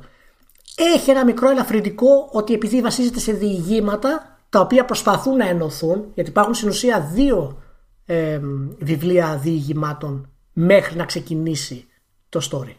Δηλαδή είναι, το μία είναι το πρώτο φυσικά το Last Wish, το άλλο είναι το Sword of Destiny και μετά ξεκινάει το Blood of Elves, το οποίο είναι το πρώτο επίσημο του Σάγκα. Και δεν ξέρω τώρα στη δεύτερη σεζόν θα κάνουν αυτό το πράγμα. Α, α, από, από γράψιμο και αυτά πώς σου φάνηκε; Μισό. Ε, για να πιάσω κι άλλο ένα που είναι πιο τεχνικό Ναι. πριν πιάσουμε σε αυτό ε, είπαμε πριν για, για τις κοινές δράσεις που είναι ένα από τα θετικά της υπόθεσης Είναι, είναι αλλά πολύ στα, στα θετικά θα βάλω και τις ομαδικές κοινές δράσεις όταν Α, βγαίνουν οκ. ε, στο πεδίο της μάχης Εντάξει, στην πρώτη μάχη που, που δείχνει, ε, νομίζω ότι που είναι και αυτή στον πιλότο, είναι αντάξια το We're losing! Είναι απλά ο ένας τρέχει προς τη μεριά του άλλου και κάτι τρίξει τα γύφτια. Εντάξει, ναι. εντάξει, ναι. είναι chance, chance. Ε, όταν ξαναέρχεται η ώρα όμω για μάχη, οργανωμένη μάχη, έχουν αφήσει χώρο και για να δείξουν τακτικές Ναι. που εντάξει, μπορεί Α- να α- είναι. αυτό μπορεί- είναι μετά το πέμπτο επεισόδιο που αναφέρεις που δεν έχω δει έτσι. Ναι, ναι, ναι. Ναι, Ε, OK, OK. Μπορεί να είναι στο, στα, στο, στα βιβλία, δεν έχω ιδέα, αλλά δεν είναι αυτό το, το ζήτημά μου. Είναι ότι. Όχι, λο- λογικά αναφέρεσαι στην ολική επίθεση του Νίλφγκαρντ από ό,τι κατάλαβα. Ναι. Ε, Και αφήνουν χώρο για τακτική και τα γυρίζουν έτσι ώστε να μπορείς να παρακολουθείς την τακτική. Που και- και αυτό είναι σπάνιο σε οποιαδήποτε ταινία έχει μαζικές σειράξεις. Συνήθως είναι ένας αυτάρμας. «Whoa, Let's do this. Ειδικά σε σειρές, ας πούμε. Υ- υ- Υπάρχει μια εξαίρεση στο επεισόδιο του Game of Thrones ε, όπου ο Snow θα βρει κάτω από τα πτώματα. Αυτό ήταν πραγματικά μια πολύ καλά βαλμένη ε, μάχη γενικά. Ε, αλλά γενικά, ξέρεις, είναι αυτό το μπάτες σκύλια λέστε στην ουσία για να γλιτώσουμε τα χρήματα και τον χρόνο στις, στις σειρές. Και τώρα πάμε, επειδή σε έκοψα που έλεγες για το γράψιμο. Ναι. Ε, πώς, πώς σου φάνηκε γενικά; Ε, Εγώ με τσάπησε ότι ξεκινάει πολύ άδοξα και εγώ έκανα το σταυρό μου. Εκτός του exposition που μιλάνε όλοι τώρα οι χαρακτήρες χωρίς κανένα λόγο. Εκεί, μου- εκεί, εκεί θυμήθηκα την Bioware και πήγα να τα σπάσω όλα. Αλλά ηρέμησα. Γι' αυτό, γι αυτό ήσουν ακόμα νωρίς και γι' αυτό έλεγε αυτό που έλεγες στο Facebook. Γι' αυτό, ε, μετά. Ε, αλλά από το τρίτο και μετά υπάρχει τέτοια ομαλοποίηση της σειράς που όλα μπαίνουν στη θέση τους για μένα. Με πολύ λίγα λάθη γενικά. Αυτός που ξέρω δεν μπαίνει τι να ποτέ στη θέση του είναι ο, είναι ο αδερφός του Μίκελς ενός Τρέγκομπορ. Ποτέ. Είναι through through γελίος χαρακτήρας. Κολογραμμένος από την αρχή μέχρι το τέλος. Δεν την παλεύει. Ναι, και, και η Τισάια ντε Βρις δεν έχει καλό γράψιμο. Είναι η αλήθεια. Ε, έχει κάποιες καλές ατάκες, οκ, αλλά όταν άρχισα να βλέπω Chaos will kill you if you don't control it, λέω «Αχ, μαλάκα τι γίνεται. Ε, Παναγία μου, μην το κάνουν αυτό. Ε, αλλά εντάξει, ο Στρέγκομπορ είναι ο πιο, από τους πιο περίεργους ε, χαρακτήρες. Και... Μα βλέπεις, ξέρεις τον ηθοποιό. δηλαδή, money, money, money, σκέφτεσαι House of Cards και λες δεν γίνεται Καλέ, να ρε. τον έκανες έτσι αυτή τη στιγμή. γιατί, γιατί, γιατί, γιατί παιδί μου, γιατί μας το κάνεις αυτό; Α- Απίστευτο, απίστευτο. απίστευτο. Ε, είμαι γενικά ευχαριστημένος στηρουμένο των αναλογιών, την ποιότητα του συγγραφέα ε, και την ποιότητα της τύπης σας στο γράψιμο. Γενικά έχουμε, ε, είμαι από αυτούς που δεν τους άρεσε το Daredevil όσον αφορά στο... Όχι ήταν κακό ρε παιδί μου, αλλά δεν με κέρδισε όπως κέρδισε άλλους ας πούμε στο θέμα του γραψίματος. Και Ε, είχα εμένα, μια- Καλά, είχε, είχε, είχε θέματα προχωρώντας ειδικά, Ναι. αλλά εμένα γενικά μ' άρεσε. Δηλαδή, ό,τι έχω. Με, ε, περισσότερο Δεν μ' άρεσε είναι το κακή Daredevil σειρά. από αυτό Ε, που ε, είδα εγώ είναι- στο Witcher μέχρι στιγμής, τουλάχιστον σε γράψιμο. Ναι, ναι. Ε, είναι καλή σειρά το Daredevil. Η, η πρώτη σεζόν την είδα νερό. Μου, μου- μου άρεσε πολύ γενικά. Απλά έχει αυτό το light level του γραψίματος που είναι fun πάρα πολύ. Και δεν, δεν το ήθελα full αυτό στο Witcher και στην αρχή νόμιζα ότι θα το έχει. Αλλά δεν ταιριάζει αυτό στον κόσμο του, του Witcher και σιγά σιγά το αφήνει αυτό το πράγμα. Δηλαδή οι, οι ατάκες μεταξύ Γένεφερ και Γκέραλτρες είναι πολύ ωραίες. Ναι, ταυτόχρονα νομίζω ότι στην περίπτωση της Γένεφερ, όχι σε αυτές τις αλληλεπιδράσεις με, το, με τον Γκέραλτ, ε, είναι ώρες-ώρες που το, βλέπεις ότι ξεφεύγει. Στη, δηλαδή για αυτό το, το bitchiness που λες, το πιάνει, το πιάνει σωστά και καμιά φορά ρε παιδί μου είναι πάνω εκεί που είναι στην ισορροπία που πρέπει και έχει περάσει το μήνυμα που είναι να περάσει θα το παρακάνει με μια ατάκα ας πούμε που δεν, Ναι, ναι, δεν, ναι. δεν υπάρχει λόγος Ε, α- αυτά λογικά πρέπει να είναι θέματα επειδή είναι πρώτη σεζόν περιορισμένο budget. Ναι. Δηλαδή, πολλές από αυτές τις σκηνές στη δεύτερη σεζόν θα γινόταν reshoots. Δεν θα υπήρχε τέτοιο πρόβλημα, νομίζω. Ε, δηλαδή. Δεδομένου ότι έχει πάρει δεύτερη σεζόν πριν καν βγει η πρώτη, έτσι. Μμμ.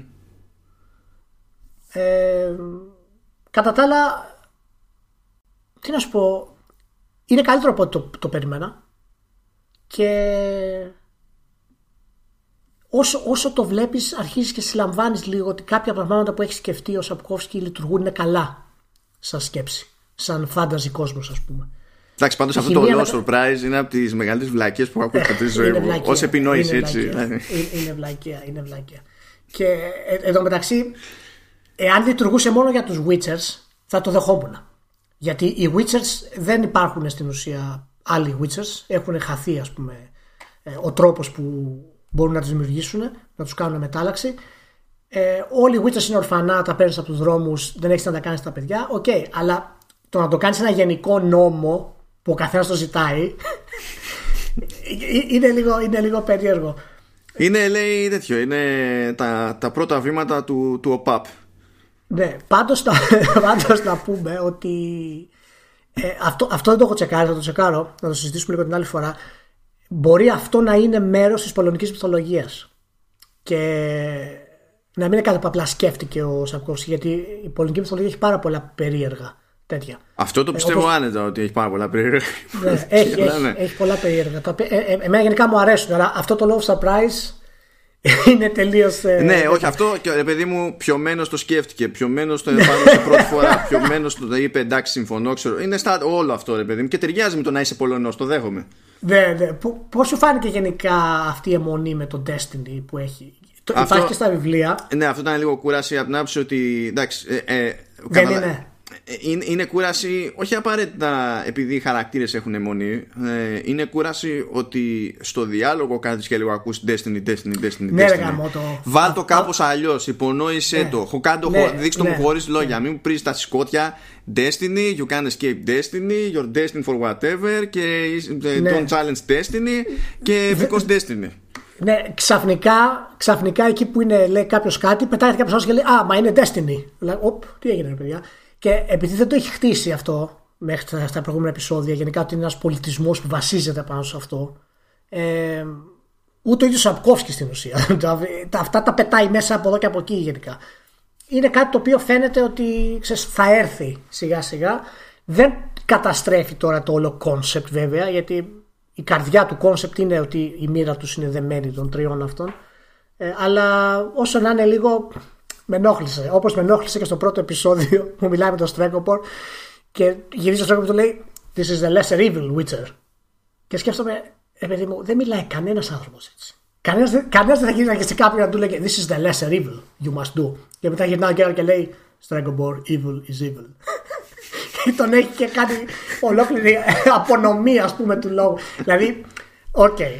Τέλος πάντων, τα διορθώνουν αυτά τα πράγματα και ευτυχώς ασχολούνται με τους χαρακτήρες καθώς προχωράει η όλη κατάσταση. Αλλά κοίτα, από τη στιγμή που κάνουν ε, συν- ε, κατά μία έννοια χτίζουν το, τον Ναι. κόσμο ε, αυτό ε, α, σε έναν βαθμό είναι αναγκαίο διότι δεν είναι ότι υπάρχει μια ξεκάθαρη ενιαία ιστορία δεν δε, δεν σου χτίζει ποτέ το τι φρίκη έχουν φάει οι τύποι στον Niflgaard Ναι. στην πραγματικότητα δηλαδή βγαίνει σε ζώνη και δεν, δεν ξέρεις τι ζώνη τραβάνε ακριβώς δεν, δεν, το, Ούτε, δεν το αυ- αγγίζει ναι, ου- ούτε αυτό, ούτε σου χτίζει τα elf στην ουσία με το Φιλαβάντρελ, γιατί απλά σου πετάει ένα χαρακτήρα εκεί και ο οποίος μιλάει και λέει στον κύριο πλα πλα πλα πλα πλα. Μας διώξανε πλα πλα πλα. Ναι, ναι.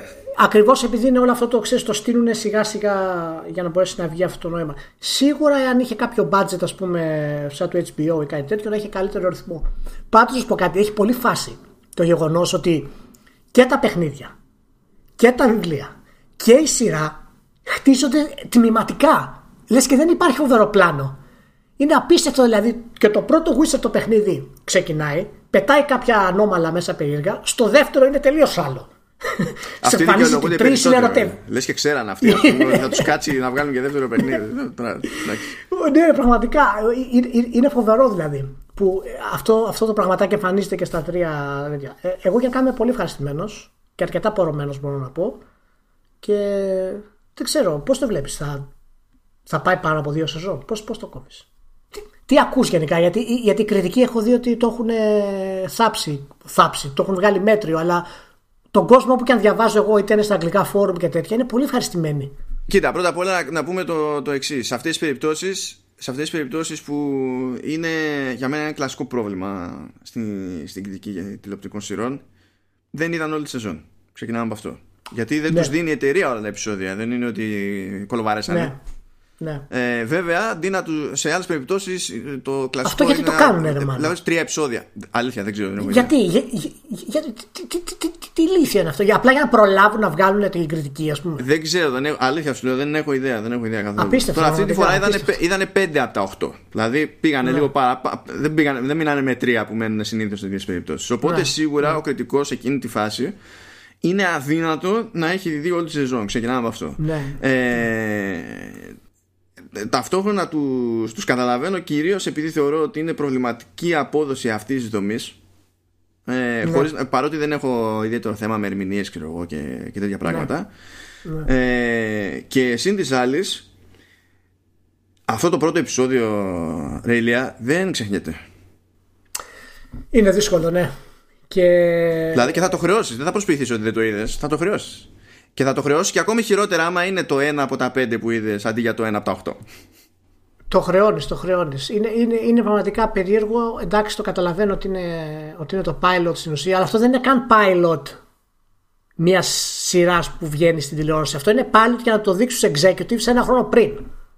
Τέτοιο pilot είναι αυτό. Και να αποφασίσουν αν θα σου δώσουν το OK. Μετά δεν το διόρθωσες καθόλου, ρε παιδί μου. Ε, μπορεί να κάνανε ε, μόνο post production, ας πούμε, και να μην το αλλάξανε τα φώτα. Ναι. Συμβαίνει και αυτό. Και πολλές φορές και σε άλλες σειρές, δηλαδή, καταλαβαίνεις ότι το πρώτο επεισόδιο είναι ένα περίεργο πράγμα και σε σχέση με όλο το υπόλοιπο που βλέπεις. Ναι, ναι, ναι. ναι. Όχι, όχι, δεν, δεν διαφωνώ σε αυτό. Οπότε δεν, δεν θεωρώ ότι η κριτική σε αυτή την περίπτωση. Καλά, δεν λέμε τώρα για ποιος ήταν εκεί πέρα που το είχε βάλει μηδέν, αλλά δεν θεωρώ Καλά, ότι ναι. η κριτική το σε αυτή την περίπτωση νομίζω ήταν. είναι εκτός τόπου και χρόνου. Και μην ξεχνάμε κιόλας ότι η βαθμολογική κλίμακα σε τηλεοπτικές σειρές και κινηματογράφο δεν είναι σαν την κλίμακα του 10 στα, στα games. Δηλαδή. Ναι. Το, είμαστε, έχουμε Metascore 50 τόσο 60 κάτι ε, δεν θεωρείται αποτυχία όπως θεωρείται αποτυχία ναι. στα games. Είναι άλλο καπέλο. Ο, Οπότε καλά, μην κάνουμε ξέρω εγώ ότι έγινε χαμούλη. Ε, εννοείται αυτό. Πάντως έχω δει πάρα πολύ κόσμο, σε μεγάλο βαθμό δηλαδή από όσους έχω συζητήσει και δει, τους αρέσει, τους αρέσει πολύ. Και εντάξει, δεν είναι το επόμενο Game of Thrones και δεν πρόκειται να είναι, αλλά τουλάχιστον αυτό που κάνει, αν μπορεί να είναι super να ακολουθήσει όπως πρέπει το, το story και ξέρεις, σιγά σιγά να χτίζει λίγο παραπάνω με τα εφέ, με, τα, με τις σκηνές. Και, και, και, η δουλειά στην κάμερα ήταν λίγο φτωχική ρε Μάνο. Βελτιώνεται στα επόμενα επεισόδια, αλλά στα πρώτα δύο, ειδικότερα στο πρώτο, είναι σαν να είναι παιχνίδι, έτσι. Μία κάμερα δείχνει τον έναν, μία δείχνει τον άλλον να μιλάει. Μία τον ένα, μία τον άλλο. Μία τον ένα, μία τον άλλο. Δεν ξέρω, είναι... αυτό το πρώτο επεισόδιο είναι, είναι δύσκολο. είναι δύσκολο. Κοίτα, το πρώτο επεισόδιο θα είχε, εφόσον γυρίστηκε και με τη λογική του πιλότου, αν πέφτει μόνο τόσο μέσα, ε, είναι και εκείνο που ξεκίνησε και με το πιο σφιχτό και μη διαπραγματεύσιμο budget. Του στυλ, θα μου κάνεις πιλότο, πάρα ναι, πολύ ωραία. Ναι. Τόσα είναι, δεν έχει άλλο. δεν έχει μετά τόσο ξανασυζητάμε και τέτοια. Είναι αυτά. Ναι, ναι. Οπότε, εντάξει. Ε, Πάντως μου αρέσει αν έχεις παρατηρήσει τα credits και να κλείσουμε σιγά σιγά από αυτό. Ε, υπάρχουν διαφορετικοί που το γράφουν. Ε. Δηλαδή η, η Hirst, Hirst, πώς την είπε, Hirstits. Hirstits, ναι. Hirstits. Η Hirstits είναι στην ουσία η από πάνω που ελέγχει αυτό το πράγμα. Ναι, και αυτό μου αρέσει. Γιατί, έγραψε και ναι, εκείνη επεισόδιο βέβαια, αλλά. Ε, έγραψε, ναι. ναι. Και μου αρέσει αυτό γενικά σαν προσέγγιση, γιατί θα έχει διαφορετικές φωνές και ήταν το ίδιο και για το Game of Thrones και είδαμε διάφορα, διάφορες ωραίες προσεγγίσεις στο γράψιμο. Οπότε ε, ε πιστεύω τόσο... Από άποψη logistics σε τέτοιες παραγωγές δεν γίνεται αλλιώς. Δηλαδή πάντα καταλήγεις με πολλούς. Ε, αυτό που έχω να πω ως θετικό που δεν ξέρω και αν ισχύει βέβαια γιατί παίζει και ξέρεις, ε, τίθεται και θέμα τώρα της εκπροσώπησης, πώς έχουν συμφωνηθεί κάποια πράγματα με το Writers Guild και διάφορα άλλα θέματα. Αλλά έστω ότι ισχύει αυτό που είδα. Φαίνεται, τουλάχιστον αν βασιστώ στα credits, ότι κάθε επεισόδιο έχει έναν writer. Όχι πολλαπλούς. Ναι, ναι, όχι. Οι, οι πολλαπλοί είναι αυτοί που γράφουν όλα τα επεισόδια. Ναι. Δηλαδή, όλη, όλη η σεζόν πρέπει να έχει δύο-τρεις writer, ας πούμε, συν τη χείριση από πάνω. Επειδή συμβαίνει συχνά να πιάνουν ένα επεισόδιο 25 άτομα που λέει ο λόγος και. Δεν ξέρεις τα σουλάχη, είναι σαν λοταρία η φάση εκεί πέρα. με τα rewrites και τα τέτοια. Για μένα είναι, είναι θετικό μόνο και μόνο αυτό ότι τουλάχιστον κάθε ρημάδι επεισόδιο θα το ελέγχει ένας και Ναι. θα δούμε τι θα γίνει. Αλλά τουλάχιστον αυτός ο ένας θα έχει μια συγκεκριμένη ρημάδα ιδέα και θα είπε: Ωραία, θα δουλέψουμε έτσι. Για μένα αυτό είναι win. Να πούμε το μεταξύ και να κλείσουμε τώρα. Το... Έλεγε η Χίρσιτς ότι δουλεύουμε λέει πολύ κοντά με το συγγραφέα και τα λοιπά σε μια συνέντευξη. Ε, είναι από πάνω να μας βοηθήσει και τα λοιπά. Και μετά κάνει τη συνέντευξη με το, με το Σαπκόφσκι και λέει Σαπκόφσκι. Ε, εντάξει, εμένα λέει, δεν με νοιάζει. Λέει, πάρτε το, λέει, κάντε ό,τι θέλετε. Λέει, είναι διαφορετικά medium, δεν με ενδιαφέρει. δηλαδή στο Netflix, δηλαδή ο τύπος είναι φοβερός. Το ίδιο όπως είναι και για το παιχνίδι. Είναι που πετάγεις από δίπλα με το, με, με το, με το δείκτη στον κρόταφο το έτσι και κλειστεί την, το, τα κλειστά τα υπόλοιπα δάχτυλα με ύφος εξυπναδίστηκε και λες: Κατάλαβες γιατί έκανες μαλακία στην πρώτη συμφωνία με τη CD Projekt. Κατάλαβες τώρα. Δεν σου έκανε κανένας. Έχει πολύ. Είναι, είναι, έχει έχει πλάκα αυτό. Και μετά προσπαθεί να το σώσει η χείριστη εκεί και λέει: Ναι, ναι, ξέρω εγώ, αλλά δουλεύω μαζί στον κόσμο και τα λοιπά. Και το καταλαβαίνει μετά και λέει: Ναι, ναι, λέει, «με- μου αρέσει πάρα πολύ αυτά που είδα, λέει τα σκηνικά, ο, ο, όλα αυτά τα πράγματα. ναι, ναι, βάζαμε και βότκα από την ίδια καράφα. Ήταν, είμαστε, ήταν πολύ στενή συνεργασία. Είναι, ναι, σίγουρα. Ναι, σίγουρα. ναι. Ωραία. Εντάξει. Λοιπόν, οπότε να ευχηθούμε καλά Χριστούγεννα. Ναι, Το επεισόδιο, θα, το επεισόδιο θα ανέβει κανονικά τη Δευτέρα, από όσο καταλαβαίνω. ναι, άμα δεν μου στραβώσει Αύριο, άμα κάτι, δεν γίνει στόχο κάποια είναι στραβή, να ναι. βγει 23 του μήνα, άρα ημέρα Δευτέρα. Πολύ ωραία. Να είστε όλοι καλά, να έχετε σούπερ Χριστούγεννα. Ω, ναι. Και εμείς θα τα πούμε τώρα κατά πάσα πιθανότητα, δεν ξέρω αν θα τα πούμε επί της πρωτοχρονιάς, αλλά κάπου εκεί γύρω σίγουρα θα σκάσεις κάτι καινούριο.